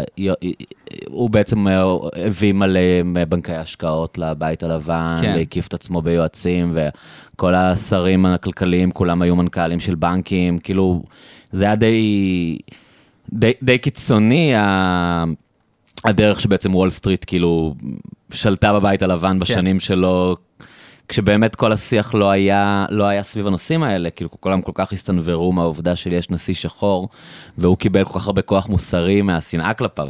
כאילו בגלל שהייתה כזאת גזענות כלפיו, אז אתה באופן טבעי היית בעדו. כי ראית את הימין אה, מתחרפן ו- וגזעני כלפיו, ו- וטראמפ וכל האנשים ש... שהיו נגדו, אז ברור שהוא הטוב. אם הוא נתקף ככה, אם הוא מותקף ככה, אתה כאילו, אתה חייב להיות בעדו. אבל אה, באותו זמן, באמת, אה, זה כאילו היה אחד הממשלים הכי קפיטליסטיים ש, שאפשר לדמיין, כאילו, עם אה, באמת... וול סטריט שלטה בוושינגטון באותם שנים. לגמרי, לגמרי. אה, כן, אתה שם, כלומר, שם אותו ב front להביא עם המסר הנכון, בזמן שמשהו אחר מתנהל מאחורי הקלעים. זה, מה שאתה אומר פתאום, זה נורא מזכיר לי אה, סרטים של אדם קרטיס, mm-hmm. אה, שהעלית פה כמה פעמים בעצם. כן. איך הוא מתאר אה, שבאיזשהו שלב אה, העברנו את השליטה לידי, לידי באמת בעלי ההון ווול סטריט, ואז הפוליטיקאים התחילו לייצר כל מיני נרטיבים יותר ויותר פשטניים על המציאות, ובאיזשהו שלב אנחנו מפסיקים לקנות את הנרטיבים האלה. אה, כי המציאות הופכת מורכבת מדי ומפחידה מדי, אבל, אבל שוב, אבל בעלי הון ממשיכים לשלוט מאחורי הקלעים, וזה די סיטואציה שהיא מאוד משתקת כמובן. כי שוב, הקריאה לפעולה פוליטית היום נראית כמו משהו כל כך מגוחך, אתה יודע. אפילו משהו כמו משבר האקלים, כלומר הוא קורה ברמה כל כך גלובלית, שאפילו תנועה אנטי-אקלימית ענקית, אה, יש משהו מרפה ידיים כמעט. אה, מה הכוונה? כי אה, איזה, איזה שינוי אתה יכול, אתה יכול לייצר שינוי כמובן בסופו של דבר, אבל איזה שינוי אתה יכול לייצר... כשסין והודו לא מעניין אותם מה אתה עושה? שסין והודו, כל, כל מדינה בעולם בעצם, שכל מדינה בעולם בעצם צריך לייצר שינוי שוב, שוב ברמה הגלובלית. והרמה הגלובלית היא איזה scale שאנחנו, נראה לי קשה להבין אותו. אני חושב שיש מישהו שהתמודד אף פעם ברמה הגלובלית עם משהו. אפילו מלחמות עולם, לא היו מלחמות עולם, כי היו אזורים שלא נלחמו בהן. היו מוקדי לחימה וזהו. אמ, אבל אה, כשאתה נלחם, שכל העולם הוא מין איזה זירת קרב, אז אתה בעצם, זה הופך להיות מין משהו שהוא אמ, בלתי ניתן להתמודדות איתו. ו... אז מה אתה אומר בעצם, שכאילו באמריקה הם נורא היסטריים לגבי כמה מכרות פחם אה, ייסגרו וכמה מכרות פחם יפתחו, או בישראל מאוד כועסים נגיד על הממשלה, אולי חלק מהאנשים שהיא לא משתפת מספיק פעולה אה, עם היעדים הבינלאומיים, ובאותו זמן כאילו, מה שקורה בהודו וסין, כאילו זה מה כן, ש... כן, או בכלל שוק האנרגיה, אתה יודע, אומרים ששוק האנרגיה זה מפתח להכל, ואם לא משנים את האנרגיה זה לא משנה כמה פלסטיק תמחזר. אמ, אז... אה, פלסטיק כמעט ולא קשור לזה, אני חושב. זה כאילו, זה, זה בדיוק העניין, שאנשים כאילו הם, כל כך רוצים להרגיש שהם אה, תורמים משהו. כן. ושהם עושים, ושהם מעורבים, שכאילו הם יכולים להתקע על קשים. עכשיו, הקשים, אתה יודע, זה, זה, אני בעד שצווי ים לא ימותו. ובאמת, זה, זה מטומטם כאילו, במובן מסוים, לפעמים אתה משתמש בקש שאתה לא צריך, ואצלנו בבר היה את הסטיררים האלה, ששמים לך עם כל דרינק, כאילו, אתה לא צריך לערבב אותו. כן, לגמרי. אין לך מה לערבב וודקה רדבול. אבל זה היה צורת הגשה, ובאמת, זה מלא פלסטיק מיותר, שסבבה, כאילו, אפשר להיפטר ממנו, אני, אני בעד זה. אבל אז בן אדם, כאילו... שותה בלי קש, והוא מרגיש שהוא תורם את החלק שלו כן. לנצח את, את, את ההתחממות הגלובלית, שזה לא קשור אפילו בקצת. כן, כאילו... לא לגמרי, לגמרי, לא, אבל גם uh, מהלכים יותר גדולים מזה, כלומר, uh, בשר, דגה וכולי, אלה דברים מאוד מאוד גדולים, אבל בסופו של דבר לא תפתר את uh, שוק האנרגיה, את האנרגיה, את הרעיון של, uh, של חשמל, של דלק, אז אתה לא בעצם תצליח uh, לפתור את משבר האקלים, ופתרון כזה הוא, הוא כל כך uh, עצום בהיקף שלו, הוא דורש שכל כך הרבה מדינות יישרו קו. אמ, שזה כאילו נראה משהו, מהלך שהוא בעצם לא באמת אפשרי. אמ, ו... אתה חושב שזה כן, שלא... לא, ומה שמייצ... אני מנסה לקשר את זה למה שהתחלתי לומר מקודם, שוב, אפרופו אדם קרטיס, שה... שוב, כל ההוגים האלה, גם אדם קרטיס, גם פילוסופים אחרים, בעצם מייצרים לנו ביקורת שהיא מאוד מאוד מפתה, מאוד מאוד מעניינת, מאוד מאוד אפילינג, בגלל זה נורא נהנים לצטט אותה, אבל בסופו של דבר, מה שקורה אחרי, מה הם כן, כלומר, הם אומרים איך המציאות, כלומר, מנסים לפרק את המציאות, הם לא מנסים לבנות אותה מחדש בעצם באיזושהי רמה. אני חושב שזה גם הבעיה של המלכודת של הפוסט-מודרניזם, שהם מנסים הרבה פעמים לבנות מחדש, אתה רואה את זה הרבה פעמים בטקסטים פילוסופיים, אבל הפתרון לא מספיק טוב, הוא לא מספיק שימושי. שוב, כי זה חוזר לעניין של אנחנו צריכים לייצר כל הזמן, לייצר עוד ועוד, עוד ועוד מושגים, עוד ועוד תיאוריות חדשות, ש, שיפרקו את המציאות, ולא מעניין, אותם, לא מעניין אף אחד לבנות אותם מחדש, כי, כי הפתרון ידוע, כלומר, אנחנו צריכים להתאחד כקולקטיב, אה, לבנות מחדש את הרעיון של קהילה וכן הלאה, אה, להיות יותר ב small scale, כלומר, כולם יודעים מה הפתרון, כמו ש... כולם יודעים מה הפתרון למשבר האקלים, בסופו של דבר. אה, הפתרון כבר קיים עשרות שנים, זה פתרון הוא פוליטי לגמרי. אז באותה מידה, הפתרונות האלה הם גם פוליטיים, הפתרונות אה, לבעיות שמציבים, מציבות התיאוריות הפילוסופיות האלה, או מה שמציבים אנשים כמו אדם קרטיס. אה, אלה פתרונות שהם סופר פשוטים, אבל uh, ממשיכים לייצר... כמו מה, נגיד? שוב... כמו להתאחד סביב האקלים ולהחליט שלא משתמשים בנפט יותר? למשל, uh, לבנות קהילות, להיות יותר ביחד, לוותר על האינדיבידואליזם הקיצוני, אתה יודע, שכולנו התמכרנו אליו, או לפחות בארצות הברית ומדינות uh, שהולכות אחריה. ולנסות למצוא את עצמנו מחדש בתוך איזה קהילה. זה גם, שתקרא על כל הפילוסופים האלה, הם כולם שוב, מציעים אותו, אותו דבר בעצם, קהילות, הרעיון של קהילה, הרעיון של להכיר באחר, להכיר בסבל של האחר, אה, אה, לחגוג, לראות מה, להבין את ההבדלים בינינו בין בני אדם וליהנות מזה, לחגוג את זה באיזושהי רמה, לחייב. אבל מה שקורה זה שבעצם יש כוחות שזה לא משתלם להם שזה יקרה. בדיוק. וזה קצת, הם קצת דיברו על זה, הפילוסופים האלה, לא? כאילו, זה די קונסיסטנטי עם הדברים שהם אמרו. שבסוף כאילו יש כאן עניין של כוח. של, אמ, אתה יודע, ביידן מנסה להביא את ה-Green New Deal, ואז אה, יש אה, פוליטיקאי אחד שמקבל תרומות מאנשים שזה לא מתאים להם, והוא מפיל את כל התוכנית כי, כי יש מיליונרים לגמרי, שתורמים לו, כאילו. אבל אני חושב שהפתרון שלהם תמיד נמצא שוב ברמה... הלא, לא ברמה של, בסקייל הזה הפוליטי, אלא ברמה של, שוב, של האינדיבידואל. אמ, הם לא מצפים שהפוליטיקאים יביאו את הפתרון, הם יציעו שוב שה, שה, שאנשים יביאו את הפתרון, שאנחנו נתאחד כבני אדם ונבין את הכוח שלנו מחדש. לגלות את עצמנו מחדש באיזושהי רמה. הם לא, מצ... שוב, הם לא פונים לפוליטיקה, הם יודעים שהפוליטיקאים הם ערמומיים, הם כביכול פונים אלינו, כלומר, שוב, הם רוצים לשחרר אותנו כסובייקטים, זה בעצם גם הרעיון של המודרניזם, הרעיון של השחרור בעצם, להשתחרר מה... מהכבלים של האינפנטיליות שלנו, מהתשוקות שלנו, התשוקות שהקפיטליזם מנסה לספק כל הזמן כמובן, אתה יודע, התשוקות הכי בסיסיות שלנו. ולגלות מחדש את הרציונליות שלנו. איך זה אמור לעבוד, כאילו, מעבר לרעיון uh, גדול? זו כאילו, שאלה, שאלה כי טובה. כי הרבה אנשים מדברים, כאילו, על, אני, אה, שוב, על, אני אומר, על ביזור, לדעתי, על קהילתנות, כאילו, איך, אני איך חושב תכלס... שהרבה uh... פעמים, בהרבה מקרים, זה נשאר ברמה הסיסמטית. כשאתה מגיע ל... החלק שבא אחרי הביקורת, לחלק הפוזיטיבי של כל פרויקט פילוסופי, אתה מגלה שאין שם המון בשר. וזו הביקורת המתמשכת על כל פילוסוף וכל פילוסוף שהם גם מציעים את אותה גברת בשינוי אדרת, וגם שמה שהם מציעים הוא מאוד מאוד חלש מבחינה גם פילוסופית וגם מעשית. אמ, ובגלל זה אנשים נשארים עם החלק הביקורתי, עם החלק של פירוק המציאות. אה, כי יש משהו מאוד באמת, אתה רוצה לפרק, אתה רוצה כאילו, נמאסת במה שמכרו לך עד עכשיו כי זה לא עבד לך, אתה יודע, כי אתה מגלה שאתה לא יכול אה, לקנות בית, אתה לא יכול אה, אה, לטייל בעולם כמו שרצית, אתה לא, אין לך את כל הדברים שהבטיחו לך, אז אתה רוצה לפרק את המציאות הזאת, אתה רוצה לבנות משהו חדש, אבל הם, אתה לא מקבל את הכלים כל כך לבנות, אתה יותר מקבל את הכלים לפרק אה, את המציאות. הכלים לבנות הם כלים שוב, הם מאוד מאוד דומים, אה, הם אף פעם לא משהו שהוא... אה, לא חשבנו על עצ... עליהם בעצמנו כבני אדם. אתה יודע, זה כמו ש-WeWork ניסו למכור לנו את הרעיון של הקהילתיות, להפוך אותו למשהו שהוא אה, יניב כסף, אבל אנחנו יודעים איך לבוא ביחד, איך להיות ביחד, אתה יודע, אנחנו יכולים, אה, כולנו באופן ספונטני יכולים להיפגש וליצור איזושהי קהילה אה, בינינו, שתספק אחד את השנייה מבחינה רוחנית, תרבותית, פיזית וכן הלאה. אבל זה לא קורה. זה לא קורה. ואף אחד מהם לא מציע משהו שבאמת ייתן לנו את הדלק לזה שזה יקרה. כי בסופו של דבר, מגלגלים את זה חזרה אלינו כ... כסובייקטים שיש להם את הכוח לעשות משהו. אז זה משהו שפילוסופיה יכולה לעשות? כאילו, יכול להיות פילוסוף ש... שייתן לאנשים אה, רעיונות... אה, כל כך מסעירים, שיגרמו להם uh, להתאחד ביחד. ו... אולי, ו... אבל הם בעבר נתנו, בעבר לקאנט הייתה השפעה עצומה. Uh, שוב, הוא הביא את הרעיון של הנאורות. הנאורות זה פרויקט שניהל uh, את כל אירופה במשך הרבה מאוד שנים, אתה יודע, מאה ה-18, מאה ה-19, מאה ה-19 אמור להיות השיא של הנאורות, והנאורות זה מין... משהו שהנחיל קאנט, אז לקאנט היה השפעה אמיתית על המציאות, וגם לפילוסופים אחרים הייתה השפעה ממשית על המציאות. באיזשהו שלב הם ויתרו על זה והתכנסו בתוך האקדמיה. אה, באיזושהי רמה. כשאתה אומר שהוא הביא את הנאורות, אתה מתכוון שממש כאילו המהפכות והזכויות אדם והדברים האלה? לא, לא זכויות אדם והכול, יש המון פילוסופים, גם אתה יודע, גם רוסו הביא את האמנה כן. החברתית, אבל הם כולם היו תחת אותה רוח בעצם.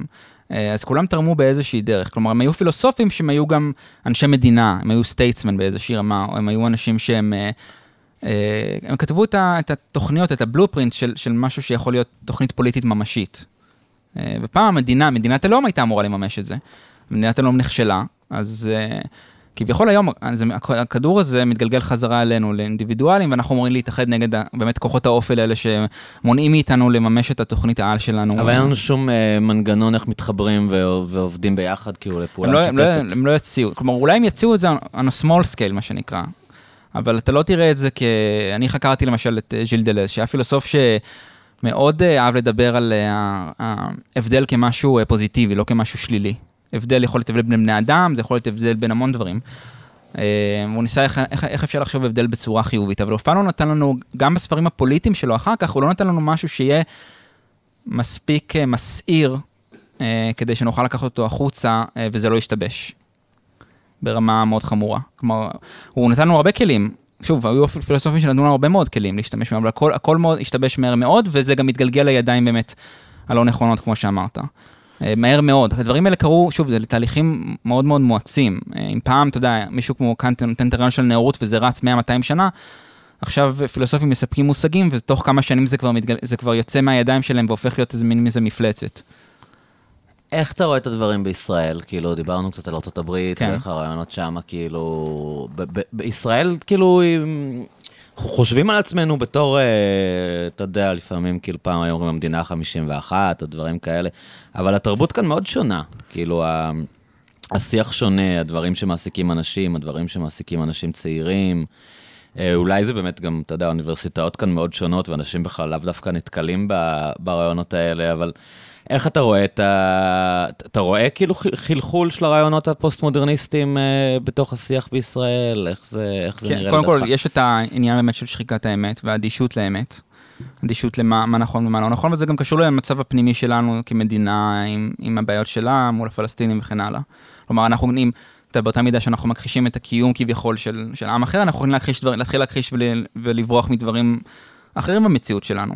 אה, אנחנו יכולים, כלומר, להפוך את ההדחקה למין איזה אה, שריר כזה, שאנחנו יכולים להפעיל אותו שוב ושוב ושוב, ואז אנחנו מכחישים את הקיום של זה, אנחנו בעצם מכילים פרדוקסים בתוך עצמנו, אה, כי אנחנו כבר אדישים לקיום של הפרדוקסים. זה, זה הכל תלוי בעצם ב, גם ב...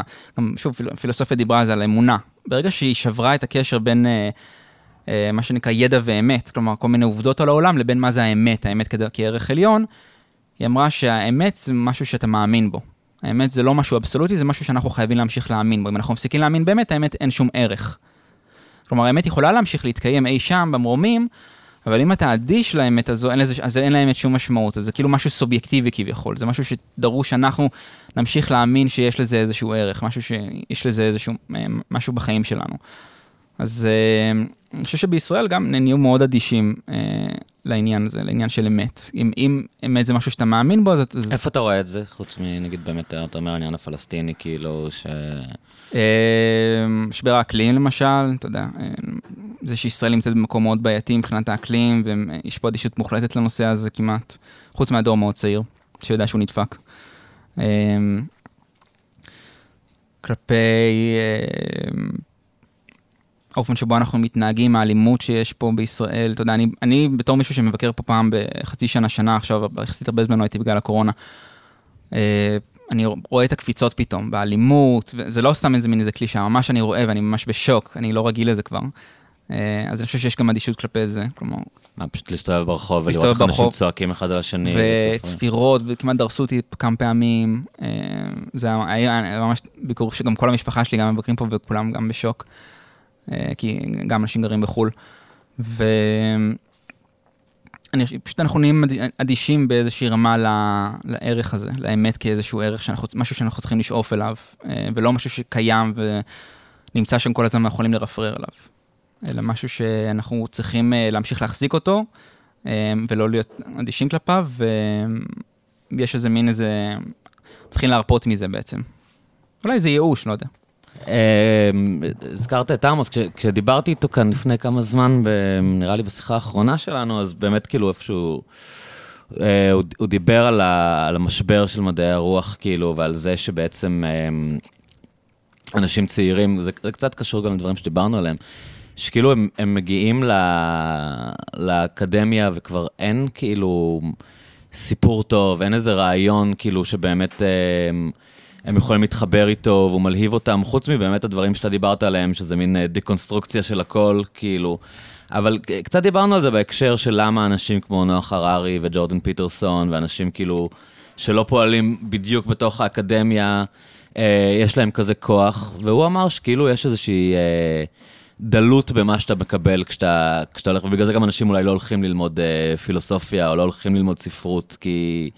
מעניין אותי קצת לראות, כי אתה כל כך בתוך העולם הזה, לשמוע ממך איך אתה רואה את הדברים האלה. כן, כאילו... אנשים כמו uh, ג'ורדן פיטרסון, uh, שהוא אדם, uh, אני לא מכיר אותו בכלל, אני פשוט יודע על הביוגרפיה שלו קצת, הוא איש מאוד הזוי בעיניי. Uh, שהוא היה בקומה איזה עשרה ימים במוסקבה, הבנתי, בגלל שהוא אכל רק בשר איזה שנה בערך. וזה... הוא, היה מכור ל... הוא היה מכור גם לזנקס. כן, כן, לזנקס, כן, היה לו כן. כל מיני הפרעות כאלה. לדעתי רוב, כן. רוב הפילוסופיה שלו זה ניסיון לתקן דברים שקורים אצלו בראש. יכול להיות. אבל הוא ממלא איזשהו צורך. הוא ממלא צורך שחסר לאנשים היום, אה, למצוא מישהו שיגיד להם... דברים מעניינים על המציאות, שיגיב עליה, אה, וייתן משהו שהוא גם נורמטיבי, לא רק דיסקרפטיבי, כמו שהתייחסנו מקודם. לא רק להגיד לאנשים, ככה זה, למה צריך לעשות. ככה המציאות, המציאות היא כוח, ואין לכם מה לעשות כל כך עם זה. You're הכוח, fact. הכוח מייצר אתכם, אלא...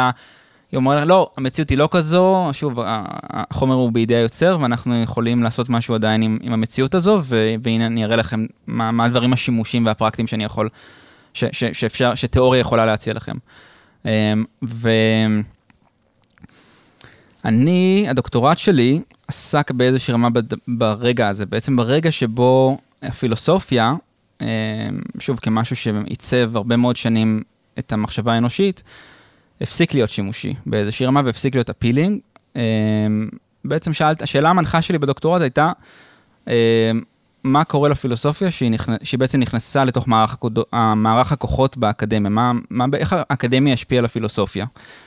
אה, זו שאלה מאוד רחבה, אני לקחתי ספציפית את המקרה הזה של אה, דלז, אה, כמין איזה מקרה בוחן, והלכתי אחורה קצת, הוא היה פעיל בשנות ה-60, 70, 80, 90, שוב, עם פוקו וכל הדור הזה, ואני הלכתי טיפה אחורה, לשנים שבעצם אף אחד לא מכיר, סוג של חור שחור. כולם מכירים למשל את ז'אן פול סארטר, או כמעט כולם, כן. כי הוא פילוסוף אקזיסטנציאליסט מאוד ידוע. סופר גם. וסופר, זה כן, אדם מאוד מאוד ידוע, אבל היו עוד הרבה אנשים בין השנים, הוא היה פעיל שנות ה-30-40, בשנות ה-50, היה דור אחר מאוד מעניין אמ, בצרפת, שספרים שלו לא תורגמו לאנגלית משום מה. שום דבר. כלומר, כשאני עשיתי דוקטורט שלי, חצי מהדוקטורט הייתי צריך לתרגם מצרפתית לאנגלית, שזה הכפיל את הזמן העבודה. אבל זה גם היה נורא כיף, כי בעצם אתה חוקר משהו שאף אחד לא מכיר. אף אחד באנגלית, כאילו. רק בצרפת מדברים על זה. וזה הרבה עבודת ארכיונים, וזה הרבה גוגל סקולר ודברים כאילו שלא מאפיינים אה, דוקטורט של פילוסופיה. ואני התמקדתי ב... משהו שפוקו תיאר, מישל פוקו תיאר uh, במאמר, הוא, סיפ... הוא ניסה להסביר את מצב העניינים בפילוסופיה הצרפתית באותה תקופה. הוא אמר, יש שתי מחנות. מחנה אחד הוא מחנה שבאמת יור... uh, הוא המחנה של ז'אן פול סארט, המחנה של מה שנקרא פנומנולוגיה, כלומר הפילוסופיה של התופעה, כלומר העולם כעולם של תופעות, של ניסיון אנושי, של חוויות, ניסיון חי, כלומר הוא לא משהו מאוד אובייקטיבי, אלא משהו שאנחנו מייצרים באיזושהי רמה. זה פילוסופיה אחת, פילוסופיה שקשור, שבעצם, שהמוקד שלה הוא החוויה האנושית. פילוסופיה שיכולה להזדהות עם הספרות, עם האומנות, עם האוונגרד, אה, פחות פילוסופיה כמדע. בקצ... בסקאלה השנייה, במחנה השני, נמצא באמת הפילוסופיה כמדע. פילוסופיה כמשהו שמייצר מושגים אובייקטיביים, כמשהו שמנסה לצאת מעבר לגבולות הניסיון שלנו כבני אדם, כדי לייצר תובנות שהן אוניברסליות. אה, לומר משהו יותר כללי, יותר אובייקטיבי ויותר רציונלי בעיקר. כלומר, זה מין הרציונליזם נגד האנטי-רציונליזם. זה בעצם היה מצב הכוחות של הפילוסופיה באותה תקופה. כלומר, זה כבר מהמאה ה-19 אתה רואה את זה. אמ, הפילוסופיה, שוב, בהשפעת האקדמיה, מנסה להיות, או לפחות חלקים ממנה, מנסים להיות יותר פסבדו-מדעיים. מנסים להיות, ממש לקחת את הכלים של המדע האמפירי וליישם את זה בפילוסופיה. אה, ולומר משהו שהוא אה, ממש מיישר קו עם הסטנדרטים שהמדע מתחיל לייצר. ו... כאילו זה מין מדע מדויק עכשיו? סוג של מדע מדויק, כן. לא סתם קוראים גם... לזה מדעי הרוח בעברית, שזה בעיניי עוד בעיה. כי אה, באנגלית זה Humanities, נכון? Humanities, כן. זה כאילו מדעי האדם. כן, אבל יש לא- למשל social science. עכשיו, social science זה מין מדע חדש, זה מדע של תחילת המאה ה-20. זה מדע שמתחיל להתגבש, מושך קהלים גדולים יותר ויותר, והפילוסופים יושבים מהצד ורואים שהכיתות שלהם מתרוקנות. כי אנשים הולכים ללמוד פסיכולוגיה. וגם מדעי החברה. כלכלה. כלכלה, כן, כל, כל המדעים, מה שנקרא המדעים האנושיים החדשים. לא המדעים, לא ה-hard science, לא המתמטיקה, אלא דברים שקשורים לה, באמת להתנהגות שלנו. סוציולוגיה, פסיכולוגיה. כן, כן. אמ, והשיא של זה היה ב-1963 עם פרסום של איזשהו ספר באנתרופולוגיה, ספר של קלוד לוי סטרוס, הוא כזה מין אנתרופולוג נורא ידוע. אמ, והם מצידם רוצים, חלק מהם רוצים ליישר קו עם זה, כלומר רוצים להגיד, כן, הפילוסופיה היא דיסציפלינה, זה בכלל מונח יחסית חדש, דיסציפלינה, פילוסופיה מייצרת מושגים, כמו שאמרתי מקודם, כל הזמן מייצרת דברים, היא מייצרת מושגים שהם אובייקטיביים, אפשר למדוד אותם, אמ, הם גם עמידים בפני הזמן, כלומר, פילוסופיה היא לא מין איזה טור דעות כזה שמגיב לדברים לענייני השעה, ואחר כך עובר להגיב לענייני השעה הבאה, אלא משהו שעמיד בפני ה... מין אמת אבסולוטית שתהיה נכונה תמיד, כאילו, כן. היא נכונה בפני עצמה. ל... כמו שאני מגלה משהו בפיזיקה, גיליתי משהו בפילוסופיה שהוא פשוט נכון. דיברו, הם דיברו על זה, חלק מהפילוסופיה, אני חקרתי פילוסוף אחד ספציפי, שהם דיבר על זה מונחים של הפילוסוף הוא ארכיטקט. הפילוסוף הוא טכנולוג, יש לו טכנולוגיה. ככה הוא ממש, הוא השתמש במונחים האלה, הוא אפילו עמד ב... הייתה קתדרה, קתדרה אה, שזה סוג של כזה חוג פנימי בתוך חוג, כזה מין איזה מרכז מחקר כזה שנותנים לאקדמאים. אה, הוא עמד בראש קתדרה בשנות ה-50 שנקראת אה, ההיסטוריה לטכנולוגיה של הפילוסופיה. הוא ממש ניסה להפוך את זה לאובייקטיבי, ובכלל היה שם מין איזו אובססיה להיסטוריה של הפילוסופיה. פתאום היה לך המון המון קתדרות כאלה בסורבון, בפריז, שכולם זה ההיסטוריה של הפילוסופיה, ההיסטוריה של מחשבה פילוסופית, ההיסטוריה של אה, פילוסופיה ודת. כי מה, מה הם רואים? הם רואים שפתאום הפילוסופיה הופכת להיות משהו שגונבים אותו. כלומר, פתאום ההיסטור... הפסיכולוגיה היא קצת פילוסופיה, והמדעי החברה זה קצת פילוסופיה. כולם הולכים וגונבים להם את, ה... את הנוכחות שלהם, והם רוצים להגן על זה, הם, הם מאוד מאוד חרדתיים באותה תקופה. אז מצד אחד יש לך את הפילוסופים שאומרים, בוא ניישר קו, פילוסופיה היא דיסציפלינה, פילוסופיה היא משהו שאתה אה, יכול למדוד, זה כמו מדע אמפירי. אה, היא לגיט... במובן הזה היא לגיטימית. היא לגיטימית כי היא מקבלת לגיטימיות מהמוסד של האוניברסיטה, מהאקדמיה. מהצד השני, פילוסופים כמו סארט ואחריהם, אה, שאמרו, לא, הפילוסופיה היא משהו אחר, הפילוסופיה היא בכלל אומנות, היא יותר קרובה לאומנות, היא לא מדע. הפילוסופיה היא יותר קרובה לאוונגרד. אנחנו לא רוצים להכפיף את עצמנו למדע האמפירי. המדע האמפירי לא מספיק טוב בשבילנו. אנחנו רוצים להגיע לפעילות אינטלקטואלית גבוהה יותר מהמדע האמפירי. אנחנו רוצים להגיע למשהו אחר, משהו שאי אפשר... דברים שהם לא מסוגלים לעשות. משהו שאי אפשר לבצע לו קונספטואליזציה, משהו כן. שאי אפשר להגיד אפילו במילים. אה, זה בעצם החוויה של הפנומנולוגיה ושל האקזיסטנציאליזם. שוב, הניסיון האנושי. כאילו יש תחום שהמדע המדויק בכלל לא מסוגל לכסות אותו, בדיוק, ואנחנו לא, אנחנו בדיוק, הפילוסופיה אותו. יכולה.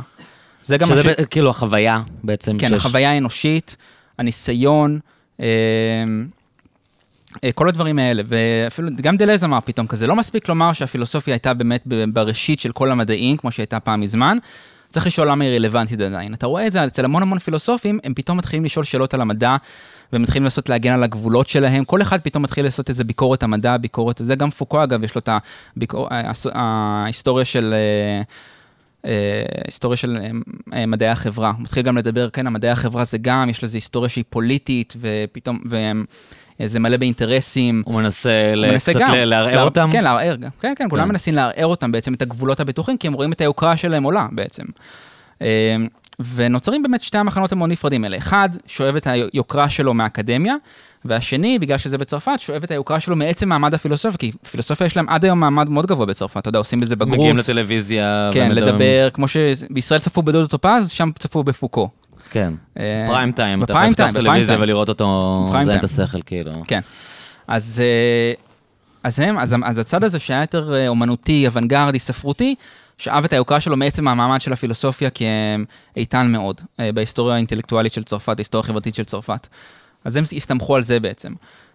וזה יצר איזה מין איזה סטטוס קוו ביניהם, איזה מאזן כוחות כזה לא, לא ברור, כל אחד היה מתבצר בצד שלו. אחד האמין ש... אה, אה, צריכה להיות יותר אובייקטיבית, כמו הצד, הצד המדעי למחצה הזה, הפסבדו-מדעי, והשני האמין שהפילוסופיה אה, לא יכולה להגביל את עצמה לכיתות הלימוד, אלא היא צריכה ללכת החוצה אל העולם. שוב, ניסיון כזה גם לומר משהו על משהו שנמצא מחוץ לאקדמיה, מחוץ לכיתות, ללכת ולייצר אינטראקציה גם עם דברים אחרים, זה הרבה, הרבה פילוסופים ניסו לעשות את זה.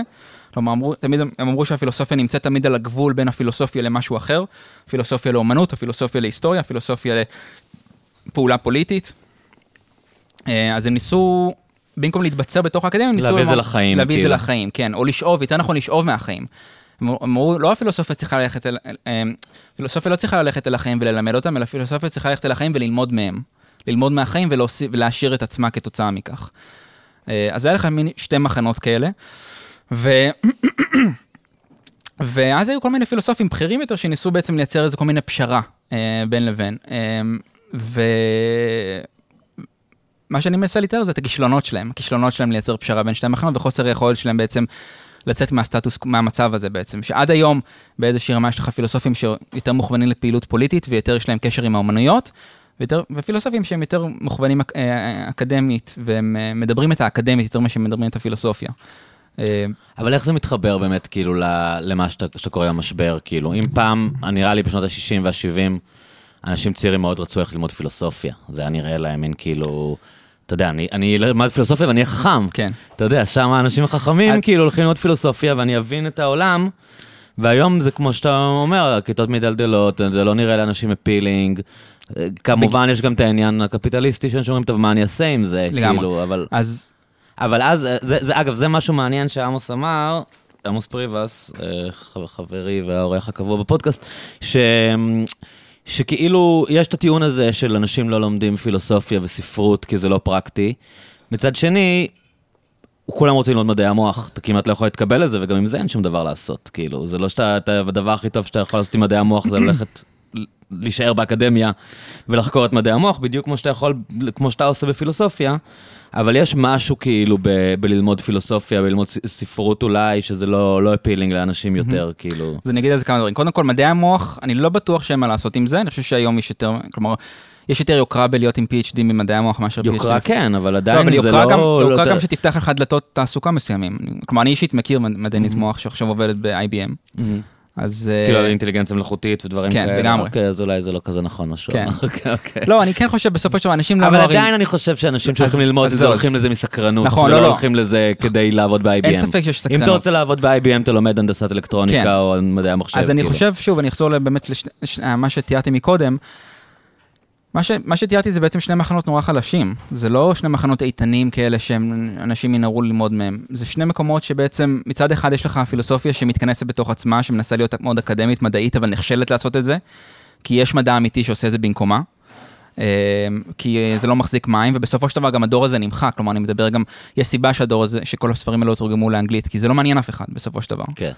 אמ,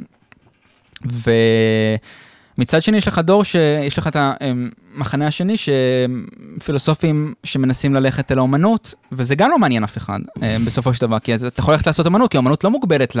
תראה את הסרט או. תקרא את הספר, למי אכפת מה האנשים האלה כן, אומרים. לא, וגם, כאילו. תראה, האומנות, יש לה את הסטודיו.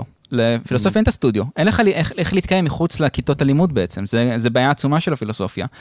אה, במובן הזה היא מצדיקה את המונח אה, מדעי הדשא באיזושהי רמה בעיניי, כי אתה בעצם מנסה להיות מדעי, אבל אתה יושב על הדשא באוניברסיטה, אתה לא יוצא מה- מהתחום שלה, אתה לא עושה שום דבר שהוא אה, רלוונטי לאף אחד, אתה רק מייצר עוד ועוד מושגים, עוד ועוד תיאוריות שלא ברור איך הן רלוונטיות לאף אחד.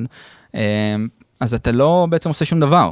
אתה לא מציע שום דבר, לא, אתה לא מציע כלי עבודה מושגיים יותר, ואתה לא מציע אה, שום דבר פרקטי ושום דבר שהוא אפילינג, כי אתה רק מייצר כל מיני נרטיבים מפורקים, או מושגים שלאף אחד אין מושג איך אתה, how do you apply it, כאילו, איך, איך, איך, איך ליישם את זה. כי אם אתה מנסה להיות מדעי עד הסוף, אז אתה צריך ללכת גם ל-applied science, ולפילוסופיה אין את, אין את האספקט הזה, אין את ה-applied. יישום. מנסה, את היישום, כן. אין לך, אתה רק מנסה להיות עוד, יותר- עוד יותר ועוד יותר אובייקטיבי, עוד יותר ועוד יותר אה, רציונלי. כן, כאילו פילוסופיה, יש כזה אה, ענפים שלמים בפילוסופיה שהם כזה בכלל במשוואות, נכון? כן. שאתה רואה כל מיני מנסים- כן, אותיות לטיניות להצרין, הם מנסים שווה להצרין את זה. ו- מנסים להצרין כן. המון דברים. כן, היו, היה למשל את לקאן, שהוא אה, אהב לכתוב בנוסחאות כדי שאנשים לא יפנטזו. הוא רצה לה- להנמיך את אלמנט הפנטזיה והדמיון ולהפוך את זה שוב, גם אולי לייצר איזושהי אובייקטיביות כזו, שזה מהלך די פתטי בעיניי בסופו של דבר. אה, הפילוסופיה נמצאת במקום מאוד פתטי, אין ספק. אה, בארצות הברית רק יש כסף, אז יש שם עדיין תעשייה. אה, והאקדמיה עדיין יש להם, פשוט כי אתה יודע, תלמידים ממשיכים להזרין לשם כסף של חובות. ובאירופה המצב קטסטרופלי, ובאיזושהי רמה אולי, אתה יודע, אולי, באיז... אולי עוד 100 שנה כבר לא יהיה פילוסופיה ואולי כאילו גם לא סיימה את צורך. דרכה פשוט. כן, יכול להיות שהיא סיימה את דרכה. אני לא חושב שהיא צריכה לסיים, כלומר, אני לא חושב שפילוסופיה בכלל צריכה לסיים את דרכה, אבל בגלל שהיא נבלעה על ידי המפלצת הזו של האקדמיה, צריכה להתחיל מחדש באיזושהי רמה.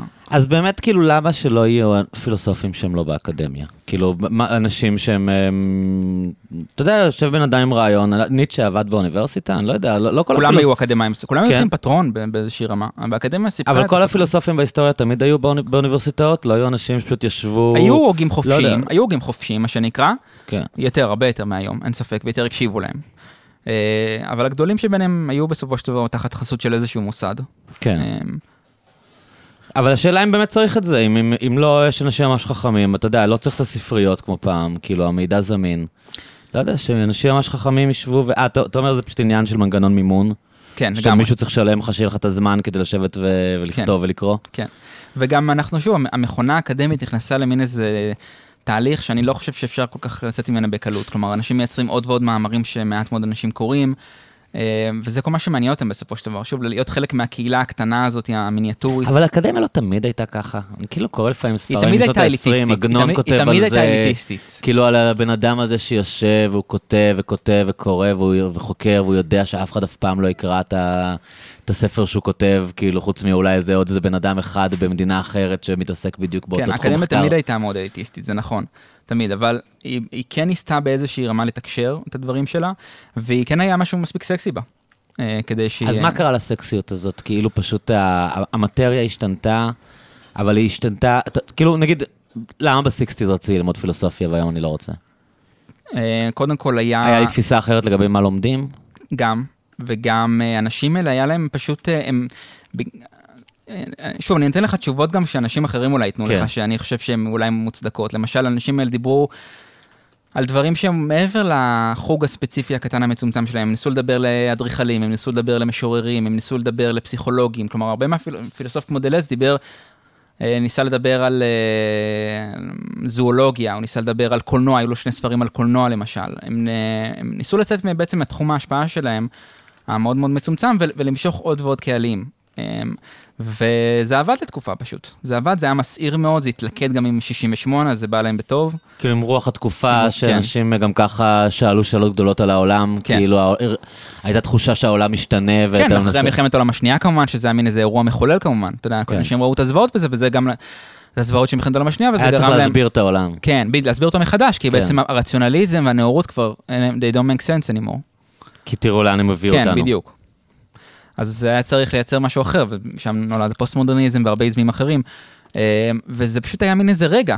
זה היה רגע של כמה, של 10-20 שנה, וחולבים את זה מאז, באיזושהי רמה, ולא מייצרים, אין רגעים חדשים בעצם, אין, כולם מחכים למש, באמת לדבר הבא שיקרה, אתה יודע, אבל אפילו מישהו כמו ז'יז'ק, הוא, הוא סוג של ליצן היום, אף אחד לא באמת... אה, באקדמיה לא מעריכים אותו?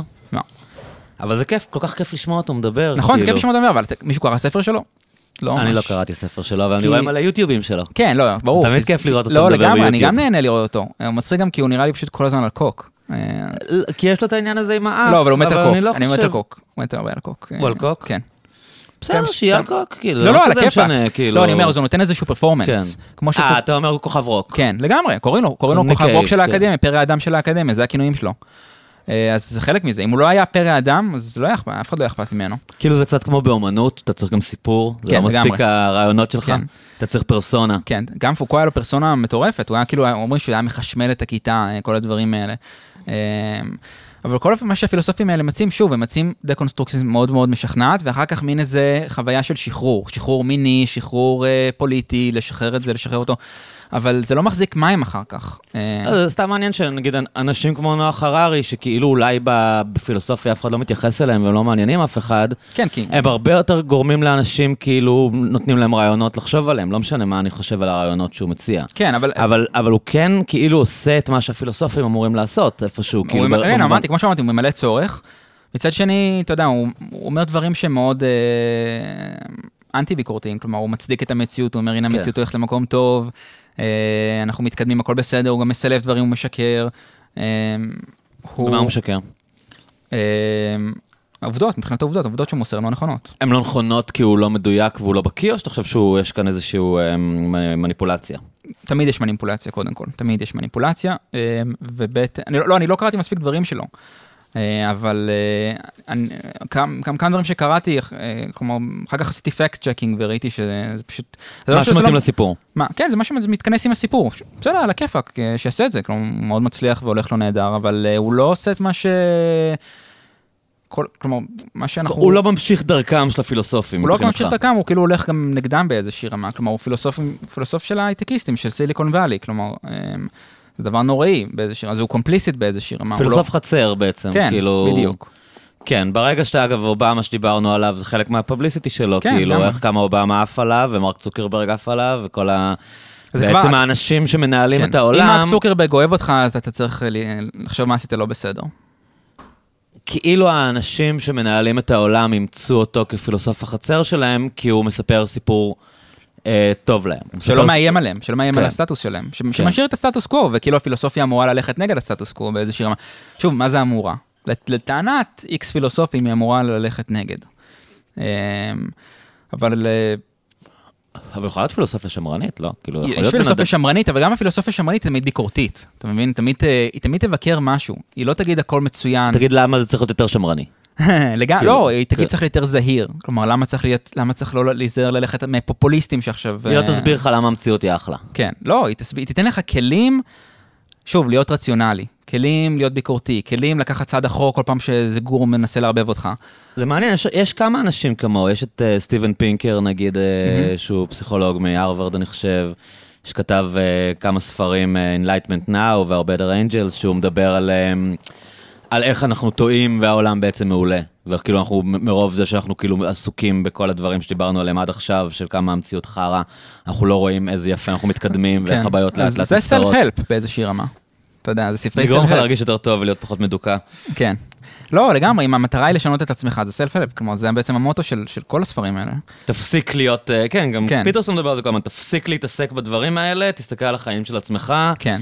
תראה איך אתה משתלב בעולם, ולא אה, בוכה שהעולם אה, גרוע, כאילו. כן, לגמרי. אה, והוא לא נותן לך, פילוסופיה אמורה לתת לך איזה שהם, שוב, כמו toolbox פילוסופיה, אמורה לתת לך איזה שהם כלים, פילוסופיה עכשווית לפחות, מה שהפכה להיות. לתת לך איזה שהם כלים, אה, בשביל לחשוב בכוחות עצמך, אה, בדרכים הכי אה, ביקורתיות, הכי אה, אה, לא, לא, לא, איך, איך להגיד את זה? אה, קרות רוח, בדרכים הכי קרות רוח שאפשר. כלומר, כי הרעיון הוא בעצם שה... שוב, התשוקה שלנו וכל הדברים האלה הם... הדברים שהקפיטליזם עובד עליו, ה impulses הכי, הכי basics, כאילו זה מה שה... היצרים. היצרים, כן, הדברים הכי בסיסיים זה מה שהקפיטליזם עובד עליו, ואז אנחנו, כן, על החושים בעצם, כן. לא סקס ואוכל ו... כן, על, הר... על האזורים הרעים הפרימיטיביים שלנו. ופילוסופיה אמורה ללכת כאילו נגד ה- הדבר הזה, ולהציע לנו כלים שהם רציונליים, כלים שהם ביקורתיים, כלים שהם אנטי-רציונליים, אבל שוב, באיזושהי רמה הולך, הולכים נגד הסטטוס קוו. אה, או נגד, אה, לא יודע מה. אה, אז יש. יש דרך כאילו להציל את? הפרויקט הזה, כן, כאילו, כי אתה מתאר שזה פשוט נכנס לתוך איזה... איזה לופ כזה. כן, בדיוק, לאיזה לופ של, של אנשים שמדברים עם עצמם והם לא מעניינים את העולם החיצון, כאילו, ואין להם, להם בעצם שום דבר להציע, חוץ מאולי באמת אה, להגיד שהכל גרוע. כן. או ל, ל, ל, ל, לפתח איזושהי אה, עוינות למציאות, כאילו. אה, כן, אני לא חושב, אני חושב שעדיין הפילוסופיה מוכרת קצת אשליות באיזושהי רמה, כלומר היא כן מאפשרת לאנשים לחשוב שאפשר לשנות את המציאות. אולי אפשר באמת, אני לא, שוב, אני גם אה, באיזושהי רמה קצת שבע מזה, אז אולי אני גם מדבר מהעמדה הזו. אה, אבל פילוסופיה כאילו מוכרת לך איזשהו משהו שמאפשר לך כן אה, כלים לשינוי פוליטי, כמו שאמרתי מקודם, שינוי פוליטי או אה, התמודדות עם המציאות, שינוי המציאות, אה, יכולת... אה, אבל היא באמת עושה את זה? כאילו, איזה מה... כאילו, איפה אני רואה את זה ב... בחיים הפוליטיים, כאילו, את ה... את לא רואים את זה? בחיים הפוליטיים, כן. אין, אין השפעה על החיים הפוליטיים, זה הבעיה. אין השפעה על החיים הפוליטיים. ההשפעה שלה, שוב, היא מאוד קטנה, היא הפכה, היא הפכה בעצם להיות נישה, אפשר לומר, באיזושהי רמה. היא מציעה לך משהו, אבל המשהו הזה הוא קטן מדי כדי שהוא אה, יחלחל ויפעפע התרבות אז שלנו. למה נגיד אתה כאילו מקדיש את החיים שלך לדבר כזה, ש- זה שזה הדעות. שלך עליו, כאילו? כי זה מעניין אותי. כי זה פשוט מעניין אותי מאוד. אה, כי אה, אותי אישית זה, זה מרתק, ואני מאמין בכוח המאוד מאוד קטן של הפילוסופיה לעשות משהו, אה, ב scale המאוד מאוד מצומצם שהיא מקבלת היום. כלומר, אני, אני אעמוד מול 20 תלמידים ואני אדבר אליהם סמסטר, זה יהיה מגניב. אה, אני, אני לא מצפה אבל ליותר. מה, מה אתה מצפה שהם יקבלו ממך? מה, כאילו, מה- משהו מה הדבר- מעניין, משהו מעניין שהם ילכו אחר כך והם יחשבו אז עליו. זה סתם, אה, זה- זה- זה אינטרטיימנט לאנשים חכמים? זה שעשוע כאילו? זה... כאילו, כן, אני- זה קצת שעשוע- ציני מה שאני שואל. כן, לא, אבל- לא, זה שעשוע אינטלקטואלי באיזושהי רמה היום, אה, וזה גם, אולי זה יאפשר להם, אתה יודע, להסיט את הנחל קצת לכיוון אחר בחיים שלהם, במקום ללכת להיות מתכנתים איפשהו. לא שלהיות מתכנת זה דבר רע, אבל ללכת כאילו עם האידיאולוגיה הזו שעומדת מאחורי הסיליקון ואלי או מאחורי החברות ההייטק, אולי ללכת לעשות משהו נוסף. אולי ללכת להיות מתכנת, אבל אה, גם להתנדב בפרויקטים שאמורים לשנות את המציאות, כי לא חשבת על זה בכלל. אה, אולי לערער קצת, כן, המטרה של הפילוסופיה היא כן לערער בסופו של דבר. אה, היא פחות לבנות, אין ספק. כי כבר יש לנו כל כך הרבה מבנים היום שבונים לנו, אנחנו כבר חושבים שאנחנו יודעים כל כך הרבה על העולם, כלומר, אה, נותנים לנו כל כך הרבה אה, דרכים לומר, הנה, ככה העולם נראה, ככה העולם צריך להיראות. הטכנולוגיה יכולה לשנות את המציאות, הכסף יכול לשנות את המציאות, אה, יש, יש כל מיני, כל הדרכים האלה. פילוסופיה מנסה קצת לערער על הנחות המוצא האלה, ולהיות קצת יותר ביקור, ביקורתיות כלפי זה, וזה המיטב שיכולה לעשות היום. אז מה, מה, מה נגיד הביקורת שאתה מצפה ש... להנחיל לת- לתלמידים שלך, כאילו, כשאתה אומר, אה, אל, אל תראה את המציאות כמו, ש... כמו שנוח הררי מוכר לך אותה. כאילו, אמ, שאלה טובה.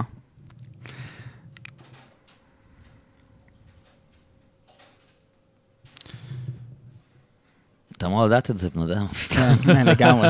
תראה, ככה זה, אתה רואה את זה, הנה, בבקשה, זה דוגמה למשל למישהו שנמצא יותר מדי זמן במערכת, ולא יודע לתת תשובות לשאלות הכי בסיסיות. זה כמו, אתה יודע, פסנתרן שיודע לנגן איזה משהו סופר מורכב, אבל דברים בסיסיים אין לו מושג. המטרה היא לתת לך דרך אמ, להסתכל על כל דבר שאת- שמגישים לך ולהגיד, אה, לשאול מאיפה זה מגיע. אה, מי בישל את זה. זה בעצם מה שאני ניסיתי. הדוקטורט שלי היה סוג של אה, ביקור במפעל נקניקיות, אני קורא לו, כי אני בודק איך עשו את הנקניקיות הפילוסופיות שכל כך נהניתי מהן שנים. אה, איזה כוחות פוליטיים השפיעו על זה, מערך הכוחות ש, שפעל, אה, והניע את כל העסק הזה שנקרא פילוסופיה צרפתית. והייתי רוצה להראות שוב לסטודנטים שיש תמיד איזה, איזשהו אינטרס שנמצא בבסיס של זה, איזשהו אה, רצון לעוצמה, כמו שניטשה קורא לזה, מין איזה מישהו שמרוויח מזה, אה, שאפילו במשהו אובייקטיבי כמו מתמטיקה או מדע, תמיד יש איזשהו דיספיוט, אה, כמו שיש דוגמה פופולרית אה, של אה, אדיסון מול אה, טסלה? טסלה, כן.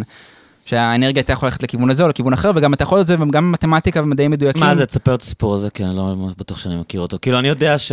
כשטסלה ניסה לייצר, להפיק חשמל באמצעים הרבה יותר מבוזרים, מגוונים, כביכול מכל, בכל מקום בעולם, חינמי כמובן, ואצל אה, אדיסון זה היה אה, לא מבוזר. אה, זה היה מבוסס על תחנות, זה היה מבוסס על כל מיני אמצעים שאפשר לשלוט בהם בסופו של דבר, ולהעביר לאמצעים של, לידיים של אנשים מאוד ולהרוויח ספציפיים. מהם הרבה כסף. ולהרוויח המון כסף.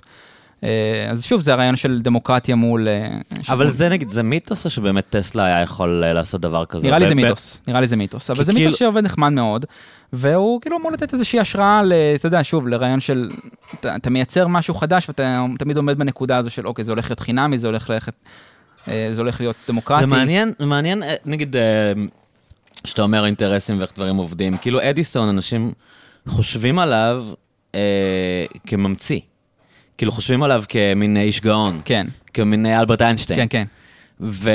וכשאתה כאילו קצת קורא, הוא, הוא היה יזם. כן. הוא היה, הוא היה יותר, אה, לא יודע, צוקרברג או אילון מאסק, הוא היה. מין בן אדם שאמר, אוקיי, ב- שמעתי שאפשר להפיק מזה משהו, בוא נביא מהנדסים. אני, הוא גם היה מאוד חכם בעצמו, אבל הוא, הוא היה איש עסקים והוא היה יזם, כאילו שבמעבדות שהוא ניהל ופיקח עליהם ויזם אותם, הגיעו להרבה פיתוחים אה, מטורפים, אבל הוא לא, אה, הוא לא דמות כזאת כמו כן, אה, היה- אלברט איינשטיין, שישב לבד במעבדה ופיצח, אתה יודע, כן, כן, זה כאילו. ה conductors, אתה יודע, כמו זה, כמו שסטיב ג'ובס אמר, שהוא לא מנגן בכלים, זהו, הוא היה מין סטיב ג'ובס, זה כן. באמת דוגמה יותר טובה. כל האנשים האלה, בסופו של דבר, זה שוב, זה... לפוקו יש אמירה שכאילו, ש... שוב, זה לא בדיוק אמירה שלו, אבל אפשר לפרש את זה ככה ש... שלא רק שהפוליטיקה נמצאת בבסיס של כל ידע, שהכוח נמצא בבסיס של כל ידע, אלא שאפילו אין דבר כזה ידע באיזושהי רמה, יש רק כוח. כלומר, יש רק ביטויים של כוח וביטויים של אינטרסים, שכל מה שאנחנו קוראים לו ידע, משהו שאנחנו חושבים שאנחנו יודעים על העולם, זה רק משהו שנכפה עלינו לחשוב על העולם. כלומר, שיש איזשהו כוח שאמר לנו, הנה ככה העולם נראה, או הנה ככה, אה, ככה, זה הפיזיקה של העולם, או זה, ככה דברים עובדים. אה, אז אבל זה לא אמירה אה, רדיקלית מדי, כאילו. זה לא- אמירה כי- מאוד קיצונית. זה אמירה, כי, אבל כי, זה כי. יש דברים שאתה מגלה שהם ככה, לא? כאילו, לא יודע מה, האבולוציה. כאילו, אה, אבולוציה, אבל זה לגמרי משהו מה? אז תספר. תחת דיספיוט. כן. לא, אבל דיספיוט... אוקיי, אתה חושב שכאילו... הבריאתנות היא דעה מדעית לגיטימית היא לא כמו לגיטימית, אבל אבולוציה? יהיה עוד איזשהו כוח שפועל בעולם, ואז אתה בעצם, הרעיון הוא בעצם שתמיד יש לך דיספיוט. כלומר, בעצם על כל דבר, גם על דבר שהוא נחשב אה, מעל כל ספק, תמיד יש לך איזה משהו שמערער על זה, כמו שגילו עכשיו עוד איזה, איזה משהו בפיזיקה שמערער על האופן שבו חשבנו שהמערכת הכי, הכי בסיסית של פיזיקה עובדת. כל הזמן אנחנו מגלים דברים שמערערים לנו בעצם, ואז אנחנו אומרים, אין, אין שום דבר בעצם אבל יציב זה לא בעולם. אומר שאין אמת, זה סתם אומר שעוד לא גילו אותה. לא, יכול כאילו, להיות שיש אמת. זה איפשהו הבלבול. כן, יכול להיות שיש כאילו אמת, שאנשים אבל... אומרים, אה, הנה, מה שאמרו מקודם לא נכון, עכשיו אומרים אחרת, בסדר, אז כאילו זה מין תהליך שמנסים להבין מה האמת, אבל זה מאוד שונה מלהגיד אין אמת, זה רק אה, כוח. אבל, כאילו. אז אבל אם האמת היא משהו שאתה עובר, קופץ כזה בין אמיתות, אתה יודע, אתה, יש, לך, יש לך המון ידע שמתכנס לאיזושהי אמת מסוימת, ואז אנחנו נוטשים את זה כי הידע, אה, היה חסר פה איזה אטום, אז אנחנו צריכים לעבור למערכת הבאה, ואז היא מתכנסת כלפי איזה אמת שהיא קצת חדשה, שיש לה איזה מודיפיקציות, קצת שינויים כאלה. אז זה אומר שזה כבר מערער על מעמד האמת באיזושהי רמה, אתה מבין? כי תמיד האמת עוברת איזשהו שינוי, והאמת לא יכולה לעבור שינוי, זה אמת, יושב במרומים. אבל אנחנו סתם לא ידענו מה האמת, זה מאוד שונה מלהגיד שהיא לא קיימת. אבל אז-? כאילו, אם, כן, מה שחשבנו שהוא נכון, לא ידענו סתם, אתה יודע, שהעולם עגול, ואז גילינו שהעולם עגול, ואנשים חיו ב... למרות שזה, אגב, זה לא נכון, אנשים ידעו שהעולם עגול. זו כן. אחת הטעויות, כן, אנשים כן. חושבים שמתישהו גילו שהעולם עגול, הם ידעו את זה. כן. אבל, אה, אבל נגיד, סתם בשביל, אתה יודע, המטאפורה היפה הזאת, שאנשים חשבו שהעולם שטוח, ואז הם גילו שהעולם עגול. אז, אז כאילו, האמת השתנתה לגמרי, אבל, אבל זה לא אומר שאין אמת, כאילו, העולם הוא עדיין עגול. אז מה המשמעות שלו, שוב, מה המשמעות של המושג אמת אם, אם לא משהו יציב, שהתוכן שלה הוא לא יציב, הוא לא משהו שאתה יכול כל פעם להגיד, אה, זה האמת. כלומר, מבין, אנשים, כלומר, הם צריכים למצוא איזה משהו שהוא, אה, בגלל זה יש את אלוהים, בגלל זה יש את הכנסייה, את בית הכנסת, אה, כלומר, כי, אתה, כי זה מקום שלא משתנה. מהמם. אה, זה מקום שאתה בא אליו, הוא כמו שהיה, זה כמו ה desktop שלך, אתה פותח אותו, הוא בדיוק כמו שהוא היה. כאילו, מחוץ לספירה המדעית, כן. כאילו. זה גם משהו, שוב, הפילוסופיה ניסתה להיות, חלק ממנה ניסתה להיות, משהו שהוא לא משתנה, משהו שהוא אדיש לפעילות ה-corrosive, המאכלת של, של ההיסטוריה. ואם אם, אם האמת היא לא אדישה לפעילות הזו, ההיסטורית הזו, אז, אז זה קצת, שוב, נשחק המעמד שלה קצת. כן, אבל עוד פעם, זה, הב- הבעיה כאן היא כאילו הבעיה של מדרון חלקלק. שברגע שאתה נכון. אומר כאילו אין אמת, אז שום דבר לא נכון. נכון, ואז נכון, אנחנו לא. יכולים להתחבר ש... סביב שום דבר, ואנחנו לא יכולים שמסוכן. להתקדם לשום מקום. כאילו. אתה כל הזמן צריך איזה שומרי סף שיגידו לך, יש אמת, אה, הנה אני אראה לך רגע איך התיאוריה שלי מסבירה את זה, שבעצם יש אמת ואתה לא צריך לדאוג. אבל זה לא מספיק טוב, אה, אתה יודע, בשביל אנשים ברחוב. אה, שיש לך איזושהי מערכת רציונלית כזו, שכל הזמן אה, משמרת את עצמה, היא מחזיקה, היא בודקת את הדופק של האמת, לראות שהאמת בסדר, שזה עדיין נושם, אבל... אז זה בן אדם, זה מין איזה משהו חי, אתה יודע, זה כל הזמן משתנה האמת. הם לא אוהבים את הרעיון שיש אמת שהיא כל הזמן משתנה, שהיא חיה. הם רוצים אמת קפואה, קפואה בזמן. אה, ואני חושב שזה משהו שאיבדנו, עם פילוסופיה צרפתית וגם עם עוד דברים, היא לא האשמה היחידית חלילה. מצד אחד, אתה אומר, איבדנו, מצד שני, ראית עכשיו, כאילו, בקורונה, איך אנשים מתייחסים למדע כדת. נכון. לגמרי, כאילו, אנשים כאילו... אתה יודע, זה, זה היה מלחמת התרבות אולי כן. הכי משמעותית, כאילו. לגמרי. בין אנשים ש... ש... שזועקים בשם המדע, למרות שהם לא מבינים כלום בשום דבר, אתה יודע. זה, אגב, זה נכון גם לגבי משבר האקלים, אני חושב. כאילו, אנשים שהם, אמ, אפרופו כל השיחה שהייתה לנו עכשיו, גם מסיבות חברתיות ומעמדיות וכולי, אבל גם, לא, לא משנה אפילו למה, הם כאילו רואים את עצמם במחנה, במחנה הפרו-סייאנס, ו, ויודעים אה, לדברר את הסיסמאות של המדע.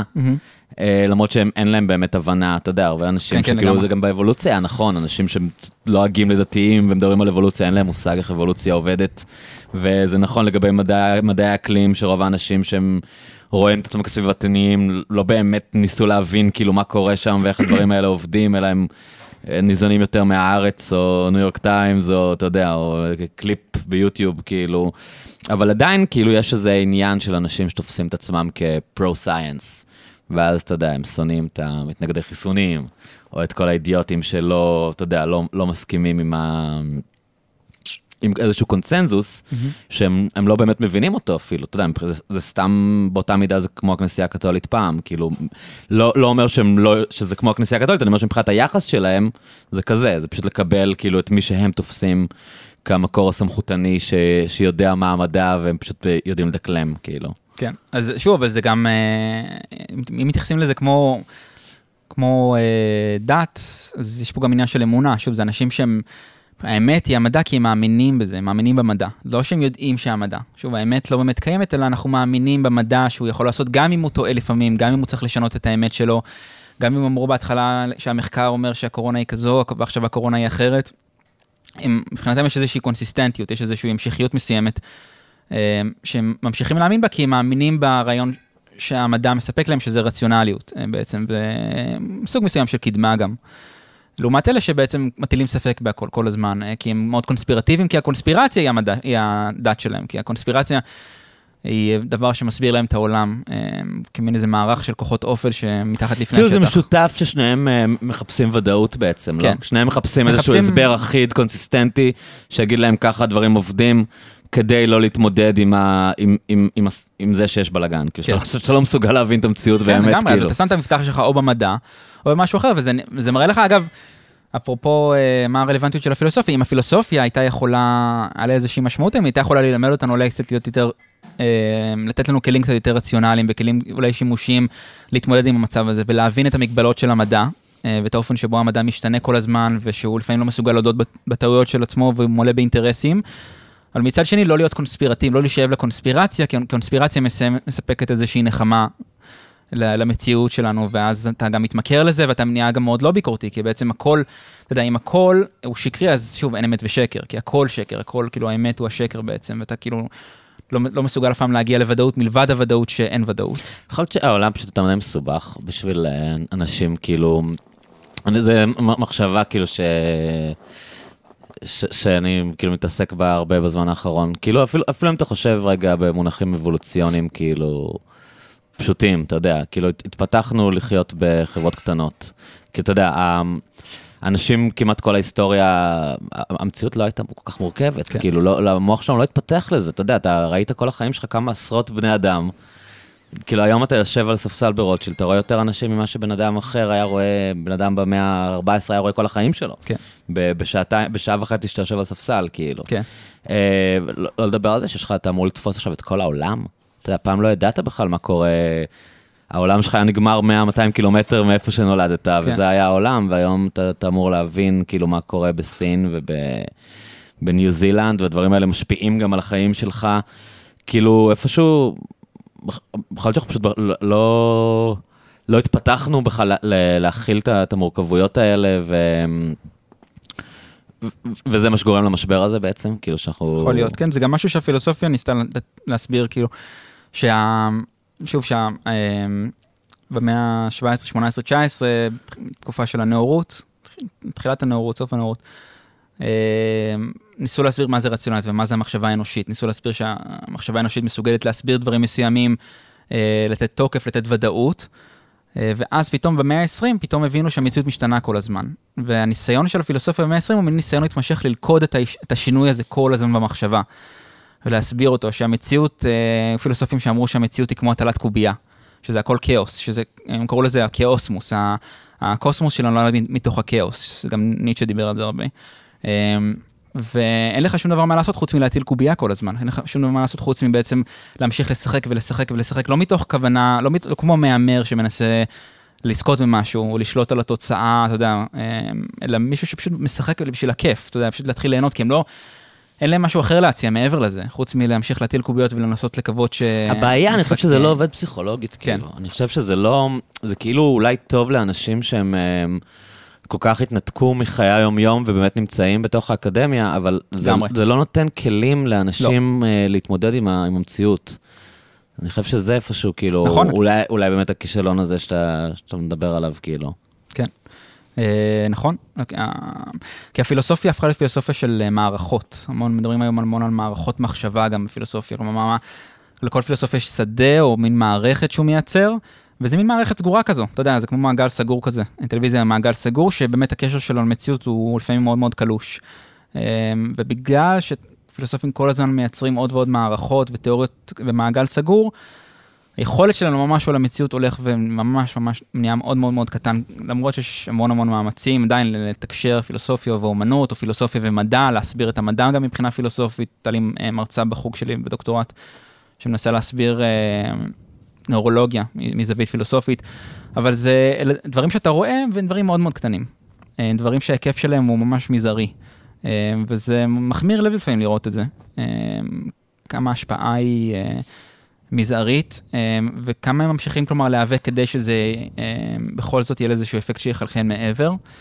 אה, אבל זה נכון, בסופו של דבר גם שהפילוסופיה ניסתה ללכוד את המציאות המשתנה הזו, בכל מיני דרכים, בין אם לומר משהו על, על המדע, או לדבר על אומנות, או לדבר על כל מיני דברים אחרים שינסו לתת ביטוי לא פילוסופי בעצם לעולם, עדיין היא ממשיכה להיכשל בלעשות את זה. זה כאילו מוזר שאתה מתאר אותה בתור מקום אה, כל כך אה, מנותק וחסר ערך, כי... כי אנשים כן עדיין שואלים את עצמם שאלות פילוסופיות. כן, אתה מבין? זה לא נכון. לא שכאילו אה, הפכנו להיות איזושהי חברה שאנשים הם טכנולוגיים לחלוטין. אתה יודע, כל הפודקאסטים האלה, כל הדברים האלה, הספרים שאנשים קוראים, באמת העלינו את הדמויות האלה של פאבליק אינטלקטואלס כן. האלה שמדברים. אנשים שואלים את עצמם את אותן שאלות שתמיד uh, שאלו בפילוסופיה. אנשים עדיין מנסים להסביר את המציאות, uh, ולא רק לפתח כלים, uh, אתה יודע, של כלים טכנולוגיים. וכאילו היית מצפה ש, שהפילוסופיה תיכנס לתוך הספירה הזאת, כאילו זה, כי, כי, כי לזה היא, היא נועדה, ואתה רואה שאנשים... עדיין כאילו מלא אנשים קוראים ניטשה ומתעניינים בו, וקוראים מרקס ומתעניינים בו, לא, אולי לא מלא, אבל אתה יודע, הרבה אנשים כאילו מתעניינים בפרויד, לא משנה, הם, הם או, מחפשים אנשים שיסבירו להם את המציאות, כאילו, כן. ב, כקונספט. כן. ב, ב, ברעיונות, לא, ב, לא בנוסחאות, לא בפיזיקה. ואתה אומר, כאילו, יש אנשים שזה העבודה שלהם, אתה יודע, הם מקבלים כסף, כאילו, כדי, כדי לעשות את זה, והם כאילו, הם לא שם. נכון, אה, קודם כל, זה, שאלה אם הרבה זה חורג מעבר לגבולות הנישה, אם הפילוסופיה היא לא יותר מנישה היום. היא באמת משהו ש... כלומר, אנשים ממשיכים לשאול את עצמם שאלות, כן, אבל בשביל זה יש להם גם את הדת, בשביל זה יש להם גם uh, דברים אחרים, טכנולוגיה, uh, שתופסים את המקום הזה. לא, שוב, אני לא, אני לא אוהב את המצב הזה. זה לא מצב פעם פילוסופיה הייתה יכולה להיות מין אלטרנטיבה לדת, לא היו אנשים שכאילו... פעם... אתה יודע, שקראו פילוסופיה וחשבו שיש להם אה, אלטרנטיבה עכשיו לדת. הוא לא צריך את הדת כי הוא קרא את קאנט, והוא מבין את, מבין את הקוסמוס בלי, בלי עזרה של הדת, כאילו. והיום, מישהו שהיה קורא קאנט ואומר, אוקיי, אני, עכשיו אני מבין את העולם, העיניים שלי נפקחו, הוא לא יכול לקבל את זה מלקרוא את הטקסטים שאנחנו מדברים עליהם היום, כאילו. נכון. או שכן, אבל אז זה נותן לו באמת עולם... הם, עולם מאוד צר, שאולי הוא לא כן, רוצה לחיות בתוך העולם הזה. כאילו. יכול להיות, כן. תראה, גם פעם הפילוסופיה הייתה גם מאוד חזקה, לא לשכוח. כלומר, פילוסופיה, חוגים לפילוסופיה בגרמניה, צרפת, גם בבריטניה, אה, במאה ה-19, כלומר, 18, הם היו... אה, חוגים כאלה, חובקי קול, כלומר, היה להם, היה לך חוג לפילוסופיה בצרפת, אבל היה תחתיו גם פסיכולוגיה. אה, זה היה כאילו מן העל? כן, בדיוק, חוג על כזה. ובגרמניה בכלל לא היה הבדל בין פילוסופיה למדע. אה, ובבריטניה גם... עד היום PhD זה כאילו... כן, פילוסופי, פילוסופי אבל זה מן השאריות, זה כזה, כן. אתה יודע... אבל כל דוקטור כאילו היסטורי דוקטור לפילוסופיה. כן, בדיוק, זה באמת השרידים הארכיאולוגיים של הדבר הזה.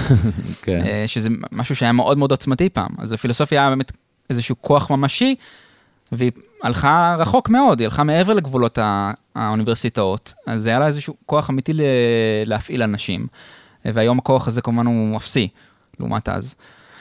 אנשים ממשיכים לשאול את עצמם שאלות, כי אנשים שואלים את עצמם שאלות כל הזמן, זה לא משנה באיזה... אה... אבל כשאתה אומר שהכוח אפסי, ומצד שני אנשים אומרים איך כאילו הפוליטיקת זהויות וה, והתרבות אה, האמריקאית כל כך מושפעת מרעיונות פוסט-מודרניסטיים, כן. אז אולי, אולי זה לא כזה שולי, כאילו... כי בסוף, אתה יודע, יש, יש אה, שיח מסוים, שיח זה מונח של פוקו, נכון? כן, לגמרי. אה, הנה, הנה, אנחנו יושבים ואומרים שיח. כן, גם הם המציאו, הם המציאו, כאילו- לא אין ספק. קודם כל, כמו שאמרתי, הרגע הזה של שנות ה-60-70, זה רגע מכונן שעד היום אנחנו שומעים את ההדהודים שלו, אבל אני אומר ש... מה, ש, מה שאני טוען, מה שאני חושב שבעצם מעבר, אחרי הרגע הזה לא קרה כלום. אנחנו ממשיכים, לה, אנחנו שומעים את העידודים. אז כאילו 50 שנה אנחנו באותו לופ. אנחנו טוחנים את אותם מים, כן, אנחנו באותו לופ. אנחנו באותו לופ, אנחנו, כי, אנחנו כי... מדברים את השפה של פוקו, אנחנו לא מדברים את השפה של פילוסוף שעבד במאה, בשנות ה-90, אנחנו לא מפסים את השפה של, של המנחה שלי שעושים לכנסים, המרצה שלי מה, מהדוקטורט, שעושים לכבוד הכנסים, והיא בן אדם כאילו מאוד. מאוד משפיע. היא פיגורה באקדמיה, בטח, היא מאוד מאוד גדולה. היא נחשבת היום לפילוסופית, היא לא אקדמית, אבל אף אחד לא מכיר אותה. אה, אף אחד לא מכיר את השם שלה, והיא לא, שום דבר שהיא אומרת לא מהדהד מחוץ לכמה חוגים של יודעי חן. אה, אנחנו, מה שאנחנו, אנחנו עדיין, אנחנו עדיין, כמו שאמרנו, חיים בעולם של פוקו. אבל לא איך חיים... זה? כי כל כך קל לבקר אותו, וכל כך קל כאילו להסתלבט עליו, אתה יודע, כמו שאנחנו יכולים לשבת כאן ולעשות, אז איך כאילו בתוך, ה, בתוך האקדמיה הוא נשאר כזה כוח, והיית מצפה כאילו שיבואו אחד... מלא אנשים שינצו אותו ו... וייתנו אלטרנטיבה כאילו מעניינת חדשה. זהו, למה, זה... למה זה לא קרה? אז שוב, כמו שאמרתי, גם בגלל שהייתה דרישה לייצר מושגים חדשים כל הזמן, דרישה קפיטליסטית מאוד, והם סיפקו את הסחורה, דלז, פוקו, כולם ייצרו מושגים, הם הדגישו את החשיבות בלייצר מושגים ותיאוריות. ואף אחד מהם אחרי זה לא הצליח לעשות את זה כמו שהם עשו, הם עשו את זה הכי טוב, הם פשוט היו אמנים גדולים, אין ספק, כאילו, מוריד את הכובע בפניהם, הם גאונים, אבל אף אחד אחרי זה לא הצליח למלא את הדבר, את הצו הזה, כמו שהם הצליחו, אה, וללכת מחוצה, ושוב, זה גם הרגע ההיסטורי הזה, 68 וכן הלאה. אה, ובנוסף, גם, אתה יודע, אנשים גם צריכים איזשהו אויב, עדיף שיהיה אקדמי שמאלני. ובגלל שאנחנו עדיין ממשיכים לחיות בעולם של פוקו, אז האויב הזה ממשיך להיות פוקו, כי... וזה או... רק מחזק אותו איפשהו? כאילו זה לגמרי, שהוא... לגמרי, ברור. יש סיבה שאף אחד לא יודע על זה שהוא אנס ילדים בתוניס אה, לפני 60 שנה, אתה יודע. ו... במה, נגיד, אנשים שאומרים שהוא בעצם שרלטן, כאילו? מה, מה, מה הטענות כי, אה, האקדמיות, הפילוסופיות, נגד הדברים שהוא אמר? כאילו? אה, למשל שהכל זה כוח, שאין שום דבר מחוץ לכוח. אה, שאם אין כוח אז בעצם אין יציאה מחוץ לזה ואין שום דרך גם לבקר את זה, כי אנחנו בעצם כולנו מתוך אותה זווית של הכוח, גם הוא בעצמו כביכול מופעל מאותה, מאותו דבר. כלומר, אה, כל מה שקיים זה כוח, וכל מה שאנחנו יכולים לדבר עליו זה כוח, אז אין, אין, שום, אין שום תקווה גם לשחרור פוליטי, כי אתה תמיד, אתה משתחרר מפוליטיקה אחת, אתה נכנס מפוליטיקה כוחנית אחת, אתה חייב בהכרח להיכנס לפוליטיקה כוחנית אחרת. כאילו גם מזה. השמאל שמנסה להילחם בתאגידים בעצם כן. עובד לפי אותם מנגנונים של כוח ו... כן, הם, הם יביאו פוליטיקה חדשה שתהיה מין הפעלה חדשה של כוח, ביטוי חדש של כוח. אז אין בעצם יציאה מהלופ הזה. אה, זו טענה אחת למשל. אה, טענה אחרת זה שגם הדברים שלו לא מחוברים למציאות, אתה יודע, זה תמיד, תמיד, תמיד טענות של פילוסופים, אה, שכל המשטרי שיח האלה וכולי. פוקו ברובו בכלל לא היה פילוסוף, הוא היה היסטוריון, רוב הספרים שלו הם בהיסטוריה. הם בעצם, הם עושים פרקסיס מהפילוסופיה שלו. הם... הוא מדבר על ההיסטוריה של הרפואה, כהיסטוריה של, שוב, אה, אופן שבו משטרו את הגוף שלנו, הפכו כן. את הגוף שלנו למין איזה אובייקט שהמדע יכול לחקור, ובדרך זה פירקו לנו את כל האיברים, ובעצם כבר, אה, כמו נורא אוהב לתת את הדוגמה הזו של פעם היו שואלים אותך איך אתה מרגיש, והיום שואלים אותך איפה כואב לך. כלומר, פעם שאלו על ה-well-being שלך כבן אדם, כיחידה אחת, והיום שואלים, מתמקדים באיבר ספציפי, כי בעצם המדע של הרפואה פירק את הגוף שלנו לגורמים בעצם. הוא הלך לפי האינטרסים שלו. אה, אז אנחנו כאילו מין מערכת של המון המון אובייקטים שמפעילים כן. עליהם כוח. כן, אנחנו, כבר, אנחנו, אנחנו כבר לא סובייקט יותר, שיש לו אה, פסיכולוגיה, שיש לו נפש, שיש לו כל מיני רצונות, אלא יש לנו אה, פשוט אסופה של איברים שמפעילים עליהם כוח. זה ככה המדע הרפואה רואה אותנו. בגלל זה גם התייחסו לנשים וגברים כאותו דבר, כי זה אותו גוף בעצם, כי הם פירקו את זה לחלוטין. אה, אז זה דוגמה אחת, וגם יש את ההיסטוריה של המיניות, ההיסטוריה של איך שהם השתרו ואיך ייצרו שיח של מיניות וכן הלאה. היו המון המון אה, ספרי היסטוריה שלו. אמ, אז אמרו שההיסטוריה הזו לא מחוברת למציאות והיא לא מגובה בעצם בעובדות היסטוריות, זו הטענה של השרלטנות. כתב מה שבא לו, כאילו, כן, כדי ש... כן, שהוא כתב דברים שהוא, הוא גם מאוד אהב ללכת לכל מיני דברים מאוד מאוד איזוטריים כאלה, ולהגיד, אה, פה היה נקודת מפנה. לא, פה היה נקודת מפנה. ברגע הקטן הזה, לדברים, כן, כאילו. במשפט הקטן הזה באיזשהי מקום בפריז, פה היה איזה נקודת מפנה בפוליטיקה. הוא נורא אוהב את הרגעים האלה, כי הם, הם נורא אוהבים... ספרותיים. הם ספרותיים, כן. כן. מאוד, מאוד אוהבים לקחת אירועים קטנים ולהפוך אותם לאיזה משהו ענק. אמ, אז זה כל מיני טענות של שרלטנות כלפי פוקו. שוב, מביא רעיונות מאוד מעניינים, כלומר, כי הוא באמת מדבר על אופן שבו אנחנו ממשטרים אותנו וכולי, אבל תמיד בסוף מגיע למסקנה של, טוב, צריך להשתחרר מכל זה, ומה בא אחרי השחרור? לא ברור. אז היום נגיד, אם היית מדבר עם uh, בן אדם צעיר, היית ממליץ ללמוד פילוסופיה? כן. למה? כי... אחרי, כאילו, כי, כי המצב... מכרת את זה מאוד גרוע, אני חייב להגיד, את לימודי הפילוסופיה. נכון, אני, כי זה בעצם ההקדמה שלי, ל, זה בעצם ההקדמה הביקורתית. המטרה שלי, גם בדוקטורט וגם בחיים שאחרי בתקווה, זה להציג עמדה מאוד ביקורתית כלפי פילוסופיה מאוד מפוקחת, ולא להאמין לרעיונות תמיד שמוכרים. כמו שאמרתי, נוצרים הרבה פולחני אישיות בפילוסופיה, אנשים כאילו הולכים, אה, אני רואה, רוב המאמרים שנכתבים מהם אין להם שום תועלת. הם פשוט אה, מין חזרות, אפילו ציטוטים של דברים שנכתבו כבר, ואז אני שואל את עצמי, בשביל אני קורא אותך? אני פשוט יכול ללכת לטקסט עצמו של, של איידיגר, של ניטשה, של קאנט, כאילו אין שום ערך במה שאתה עושה, כמעט אתה בדרך כלל מוסיף איזה ניואנס. בדרך כלל מה שאתה רואה במאמרים האלה זה אנשים שהם פשוט אה, מדקלמים את מה שהם אה, אוהבים, את מה שמעניין אותם, אה, וזה כמו לשמוע איזשהו אה, תלמיד כת באיזושהי רמה. אה, אז אני, העמדה שלי מאוד מאוד מאוד ביקורתית כלפי פילוסופיה. כמה שיש לי עניין ואפילו תשוקה בפילוסופיה, המון, יש לי המון תשוקה לפילוסופיה. אני, מאוד חשוב לי להבהיר שהמטרות של הפילוסופיה צריכות להיות צנועות מאוד, בעיקר היום, מאוד מאוד מאוד צנועות. היא צריכה להציע משהו שיצליח לעניין ולסחוף, ויחד עם זאת גם אה, לייצר איזשהו מרחק בינך לבין העולם, כדי שקצת תתפוס עמדה ביקורתית. כלומר, המטרה של הפילוסופיה, שכמו שאמרתי, זה להפוך אותנו לטיפה יותר ביקורתיים כלפי עצמנו, כלפי העולם וגם כלפי הפילוסופיה בסופו של דבר. אה, אז uh, זו הסיבה שאני לא, לא משווק אותה, כלומר המטרה היא שדווקא להיות אנטי שיווקי, גם כי אני מאוד לא אוהב את הרעיון של שיווק ופילוסופיה, אפילו שזה המשחק שצריך לשחק, אבל שוב, אם אני כזה אנטי אקדמי, אז אני גם לא רוצה לשחק את המשחק הזה של שיווק. אני רוצה שאנשים יבואו למרות כל מה שאמרתי, אני מקווה. אה, ואני רוצה שהם ילמדו פילוסופיה, כי היא הדבר היחידי שיכול להציל אותנו מה... מהרדידות שאנחנו נמצאים בה כרגע. כלומר, אני מאוד אוהב קולנוע, והקולנוע היום בעיניי לא קיים, אין יותר קולנוע. יש רק כן. את נטפליקס אה, ואת מרוויל, שזה אנטי קולנוע. נכון, זה נדיר לראות... אה, תראה, אתה כן רואה דברים, אתה כן רואה סרטים טובים מדי פעם, אבל אין תחושה... זה סרטי קרנות, ש... אני קורא להם. סרטים שממומנים על איזושהי קרן אירופית שאומרת, טוב, בוא נשים כמה מיליונים כדי ש... אתה מדבר על כאילו האיכותיים. האיכותיים כביכול. ולעומת הוליווד שאין כלום. אבל תחשוב על הוליווד, היה לך, אני חושב, ב-94, באותה שנה, Pulp Fiction, Forrest Gump ו Shawshank Redemption היו מועמדים לאוסקר באותה שנה, וקראתי, היו עוד איזה עשרה סרטים שאתה חושב עליהם. כן, כל שנה ב nineties הייתה... וזה עוד כאילו השנים המאוחרות, אתה יודע. שאמרו שכבר הקולנוע כבר נעלם, כן, הספידו את הקולנוע ב nineties, ועדיין הוא היה מדהים. ועדיין דפקו כאלה סרטים כן. באותה שנה.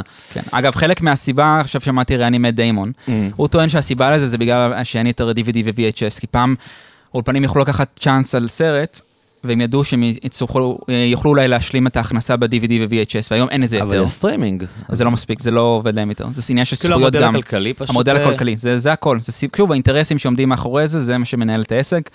אה, ואולי, שוב, אולי זה סתם אה, הנפצה, אבל אנחנו נמצאים במצב נוראי ורדוד מאוד. תרבותית, כאילו, באופן כללי. תרבותית, הבינוניות היא פשוט מאוד מאוד מעציבה. אה, מתי יצא ספר שאתה יודע, כל העולם דיבר עליו? כאילו היה אולי נגיד אה, זאת פרנטה. כן. פעם אחרונה שהיה איזה ספר שהוא היה אירוע. אתה יודע, שבאמת גם אנשים שלא בתוך הממסד הספרותי מדברים עליו, והוא משפיע, ואתה מרגיש שאתה חייב לקרוא אותו, כאילו... אני באמת לא יודע, כאילו היום יש סדרות, אתה יודע, כאילו נכון. הסדרות אה, נותנות את הטון. יש הרגש, לפעמים מחשבה שכאילו דברים מגיעים למיצוי מסוים, אתה יודע, כאילו, אתה יודע, התחיל ה rock and roll, כאילו, והוא התחיל בשנות ה-50, וב-60 הוא הפך להיות כאילו אומנות, ואז היו אלבומי מופת בשנות ה-70, ומתישהו כאילו רוק כרוק, אתה יודע, הוא עשה את מה שהוא יכול לעשות, כאילו. והיום יש לך היפ-הופ שגם היה טוב ב nineties, כן, והיום אני הוא... גם, אני גם מתחיל להודות, אני כאילו הייתי מאוד באסכולה של אה, נגד, ה, אתה יודע, הזקנים שאומרים, ההיפ-הופ ב nineties וזה, אבל אני גם, אתה יודע, בשנתיים האחרונות מקשיב, ואני... צריך להודות שיש סיכוי שאנחנו אחרי, לא, לא יצא אלבום שהוא אה, מין יצירת מופת שאפשר להסכים עליה מאז דם של קנדריק. שכבר עברו איזה חמש שנים, אבל אם אתה חושב על ה-90's ועל שנות ה-2000, אז כל הזמן יצאו אלבומים שכאילו, הם היו אירועים. כן. אה, אין את האירועים, נכון, יש אלבומים כאילו- מאוד טובים, אבל אין אירועים. כן, וגם זה נכון ברוק, זה נכון באינדי, וזה נכון גם בקולנוע. כן. כאילו, אם אתה יודע, אנשים... קוואמי תמיד היה אומר, זה לא שאין יותר uh, מוזיקה קל... מעולה, פשוט צריך להקשיב יותר, אבל זה לא לגמרי נכון, כי הדברים שאתה מקשיב להם, אתה, כאילו, אתה נתקל באלבום ממש טוב. אבל אתה לא אה, שומע לד זפלין חדשה, אתה לא שומע ניל יאנג חדש, נכון. זה לא, זה, לא, זה לא קורה בעולם, כאילו. ו... וזה מעניין לחשוב גם על פילוסופיה, כאילו, ב, אתה יודע, בהקשר של הדברים האלה, של ז'אנרים. כן. כי, כי באמת, כמו שאתה אומר, אתה תקועים, תקועים על, ה, על הצרפתים האלה מה, מה-60's, כאילו. איפשהו... זה, זה, זה מעניין ש, שלא בא דבר חדש, כאילו, שלא בא אנשים שהם כאילו, לא יודע מה, מושפעים בכלל מדברים אחרים לגמרי, ואומרים, This is the new shit, כאילו. אני... לא יודע, זה, זה באמת... אה, טוב, תשמע, העולם משתנה, יכול להיות שכאילו... המקום שלה, שוב, זה בעיניי גם הפילוסופיה, מתוך העמדה הצנועה שלה, צריכה קצת להירגע עם המחקר, שוב, עם הזרם המאמרים והספרים האלה, של ספרים ב-100 פאונד, שהולכים רק לספריות, 100 דולר, 100 פאונד, שהולכים רק לספריות ואף אחד לא קורא אותם, ומאמרים שנמצאים בתוך אה, כתבי עת שאף אחד לא מכיר וכן הלאה, או רק, שוב, החוג הספציפי שנהנה מזה כי הוא תלמיד או כי הוא חוקר. אה, ולחזור לכיתות הלימוד, זה הדבר היחידי שיכול להציל אותה בעיניי. לחזור ללמד פילוסופיה אה, עם מרצים שרוצים ללמד. שזה מעניין אותם. כי כאילו גם החבר'ה של ה sixties היו מאוד מחוברים לתקופה בעצם, והיו כן, מחוברים, כמו שאתה אומר, למרד הסטודנטים כן, ולדברים שקרו למדו, בעולם. היה מוסד מאוד מפורסם בפריז שקראו לו וינסנס, שהוא היה אוניברסיטה פראית כזאת. אין, אין כיתות, אין כלום, רק כאילו, מרצים באים, מלמדים, ואין כלום, אין ציונים, אין שום דבר. זה היה סופר אקספרימנטלי, זה קיים גם היום, אה, רק בחוג לפילוסופיה, וגם, שוב, משהו מאוד סמלי כזה. ואנשים באו ונכנסו כאוות נפשם, אתה יודע, אפילו חולי נפש כזה, שהיו הולכים מהמוסד שלהם והולכים להקשיב לפילוסופיה, וזה אה, היה מין מקום מאוד מאוד פתוח כזה, אתה יודע, זה כמו שהיום חושבים על uh, קוד פתוח כזה mm-hmm. בפילוסופיה, אז זה היה מנסה לייצר קוד פתוח זה כזה. זה היה משהו מרגש, כאילו. כן, זה היה מרגש, בטח. אז הרגשת שאתה חלק ממשהו גדול, אפילו אם... מה שהיה בסוף זה אכזבה, אפילו אם זה רק פילוסופיה של שחרור, בלי להבין מה זה השחרור הזה. אה, זה היה משהו כאילו מסעיר, זה היה אירוע, זה היה פשוט אירוע, ורציתי, זה היה הפנינג כזה, ורציתי להיות חלק ממנו. אה, אז אנחנו עדיין שומעים את ההדהוד של זה, ובעיניי צריך לחזור לכיתות הלימוד, לחזור ללמד כמו שצריך, לחזור, לא לתת לאנשים שלא רוצים אה, ללמד, אלא רק רוצים קריירה אקדמית, לשבת בכיתות האלה, אתה יודע, המון מרצים שהם לא יודעים ללמד, שאין להם יכולת, שאין להם רצון, כמה אנשים שאני מכיר ספציפית, אני לא אגיד. גם בתל אביב וגם מחוצה. ו... וזה בעיניי צריך להיות השאיפה של הפילוסופיה, שאיפה מאוד מאוד קטנה, מאוד מאוד צנועה, אבל בעיניי מאוד אמיצה ומאוד יפה. אה, ללמד פילוסופיה, להפוך אותנו להיות ביקורתיים, לא לקבל את הנרטיב של סיליקון וואלי ונגזרותיו וזרועותיו התמנוניות. זה, זה הערך הכי גבוה שהפילוסופיה יכולה לספק היום, כלומר, ללכת נגד הפופוליזם, נגד הסטטוס קוו, אתה יודע, נגד הגזענות וכן הלאה. אבל נראה לי שאנשים גם צריכים משהו כאילו בעד משהו, אתה באמת מתכוון? לא, חוץ זה... מלהגיד כאילו מה לא. לגמרי, אבל אתה צריך להתחיל, הפילוסופיה היא הקדמה שלך למה שכן. אתה תלמד שנה פילוסופיה ואז תלך להיות מתכנת. אבל תיזהר ללכת עם גוגל, תשאל מה גוגל עושים, תשאל מה פייסבוק עושים, אל, ת, אל תלך ישר לשם כי זה משכורת גבוהה ויש איזושהי יוקרה שם. כלומר, תשאל רגע אם זה מה שאתה, מה שאתה רוצה לעשות. אולי זה יוביל אותם לכל מיני פרויקטים מגניבים משלהם, משהו יותר אה, פרטי כזה. אה, בעיניי הפילוסופיה צריך להיות משהו שאתה לומד אבל לא ממשיך איתו הלאה. כלומר, mm, אה, זה לא מקצוע. לא, זה בכלל, בעיניי פילוסופיה זה משהו לצעירים, אתה צריך להיות בן 16 ללמוד את זה. כלומר, כי אז אתה... המוח שלך עוד לא מוצב ואתה... כי המוח שלך מאוד פתוח, כי אתה פחות מגוב... להפך, זה גם, זה חלק מהרעיון הזה שאנחנו כל הזמן משתנים, אבל הילדות זה הרגע של השינוי, רגע שכל הזמן בתנועה, אתה כמו ספוג כזה. אמ, וזה רגע מדהים ללמוד פילוסופיה בין גיל 16, 17, 18, דווקא כשאתה יותר מאוחר זה הרבה יותר גרוע. אה, כאילו כשבארץ באים ללמוד את זה אחרי הצבא, שאתה כבר כאילו... נכון, אבל מי זה... אבל ואז אפשר להגיד, אפרופו אין אמת, שזה, לא, אפרופו זה, אז אתה, אולי זה לצעירים, אבל גם יכול להפוך אותך לצעיר יותר, זה יכול כאילו לרענן אותך. כאילו לרענן את המחשבה, המטרה של הפילוסופיה זה קודם כל לגרום לך להיות עצוב, על זה שאתה כזה טיפש ומאמין לכל דבר, ועל זה שאתה כאילו חלק מהמצב האנושי הנוראי הזה, ואז לרענן את המחשבה שלך עם משהו חדש, אה, להכין איזשהו מצע חדש. אבל מצד שני, אנשים אחרים אומרים שזה גם יכול להיות אינדוקטרינציה, יכול להיות שאנחנו מבצעים איזשהו תכנון מחדש של המערכת, תמיד אין לזה סוף, זה הבעיה עם הפוסט-מודרניזם, שאתה במין לופ כזה שאתה, לכל, לכל דבר יש פרספקטיבות. אתה יכול להגיד, אני שם אתכם, שם הכל בביקורת, בוא נתחיל מחדש, ואז בן אדם אחר יכול לבוא ולהגיד, לא, אתה עושה אינדוקטרינציה, אתה אומר לנו, כן, ת, ת, ת, תעמידו, תעמידו הכל בספק, אבל אז לאן הולכים אחרי זה, אתה מבין? אז כל הזמן יש איזה מין איזה מצב שבו פילוסופיה...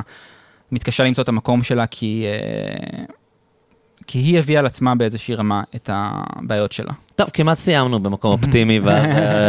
אבל לכו ללמוד פילוסופיה. זה היה ממש קרוב. אבל כן. אה, עם כוכבית. כן. דניאל, ממש תודה, היה לי ממש מעניין. היה לי כיף, ודבר, אני רק? רוצה דבר אחרון. כן.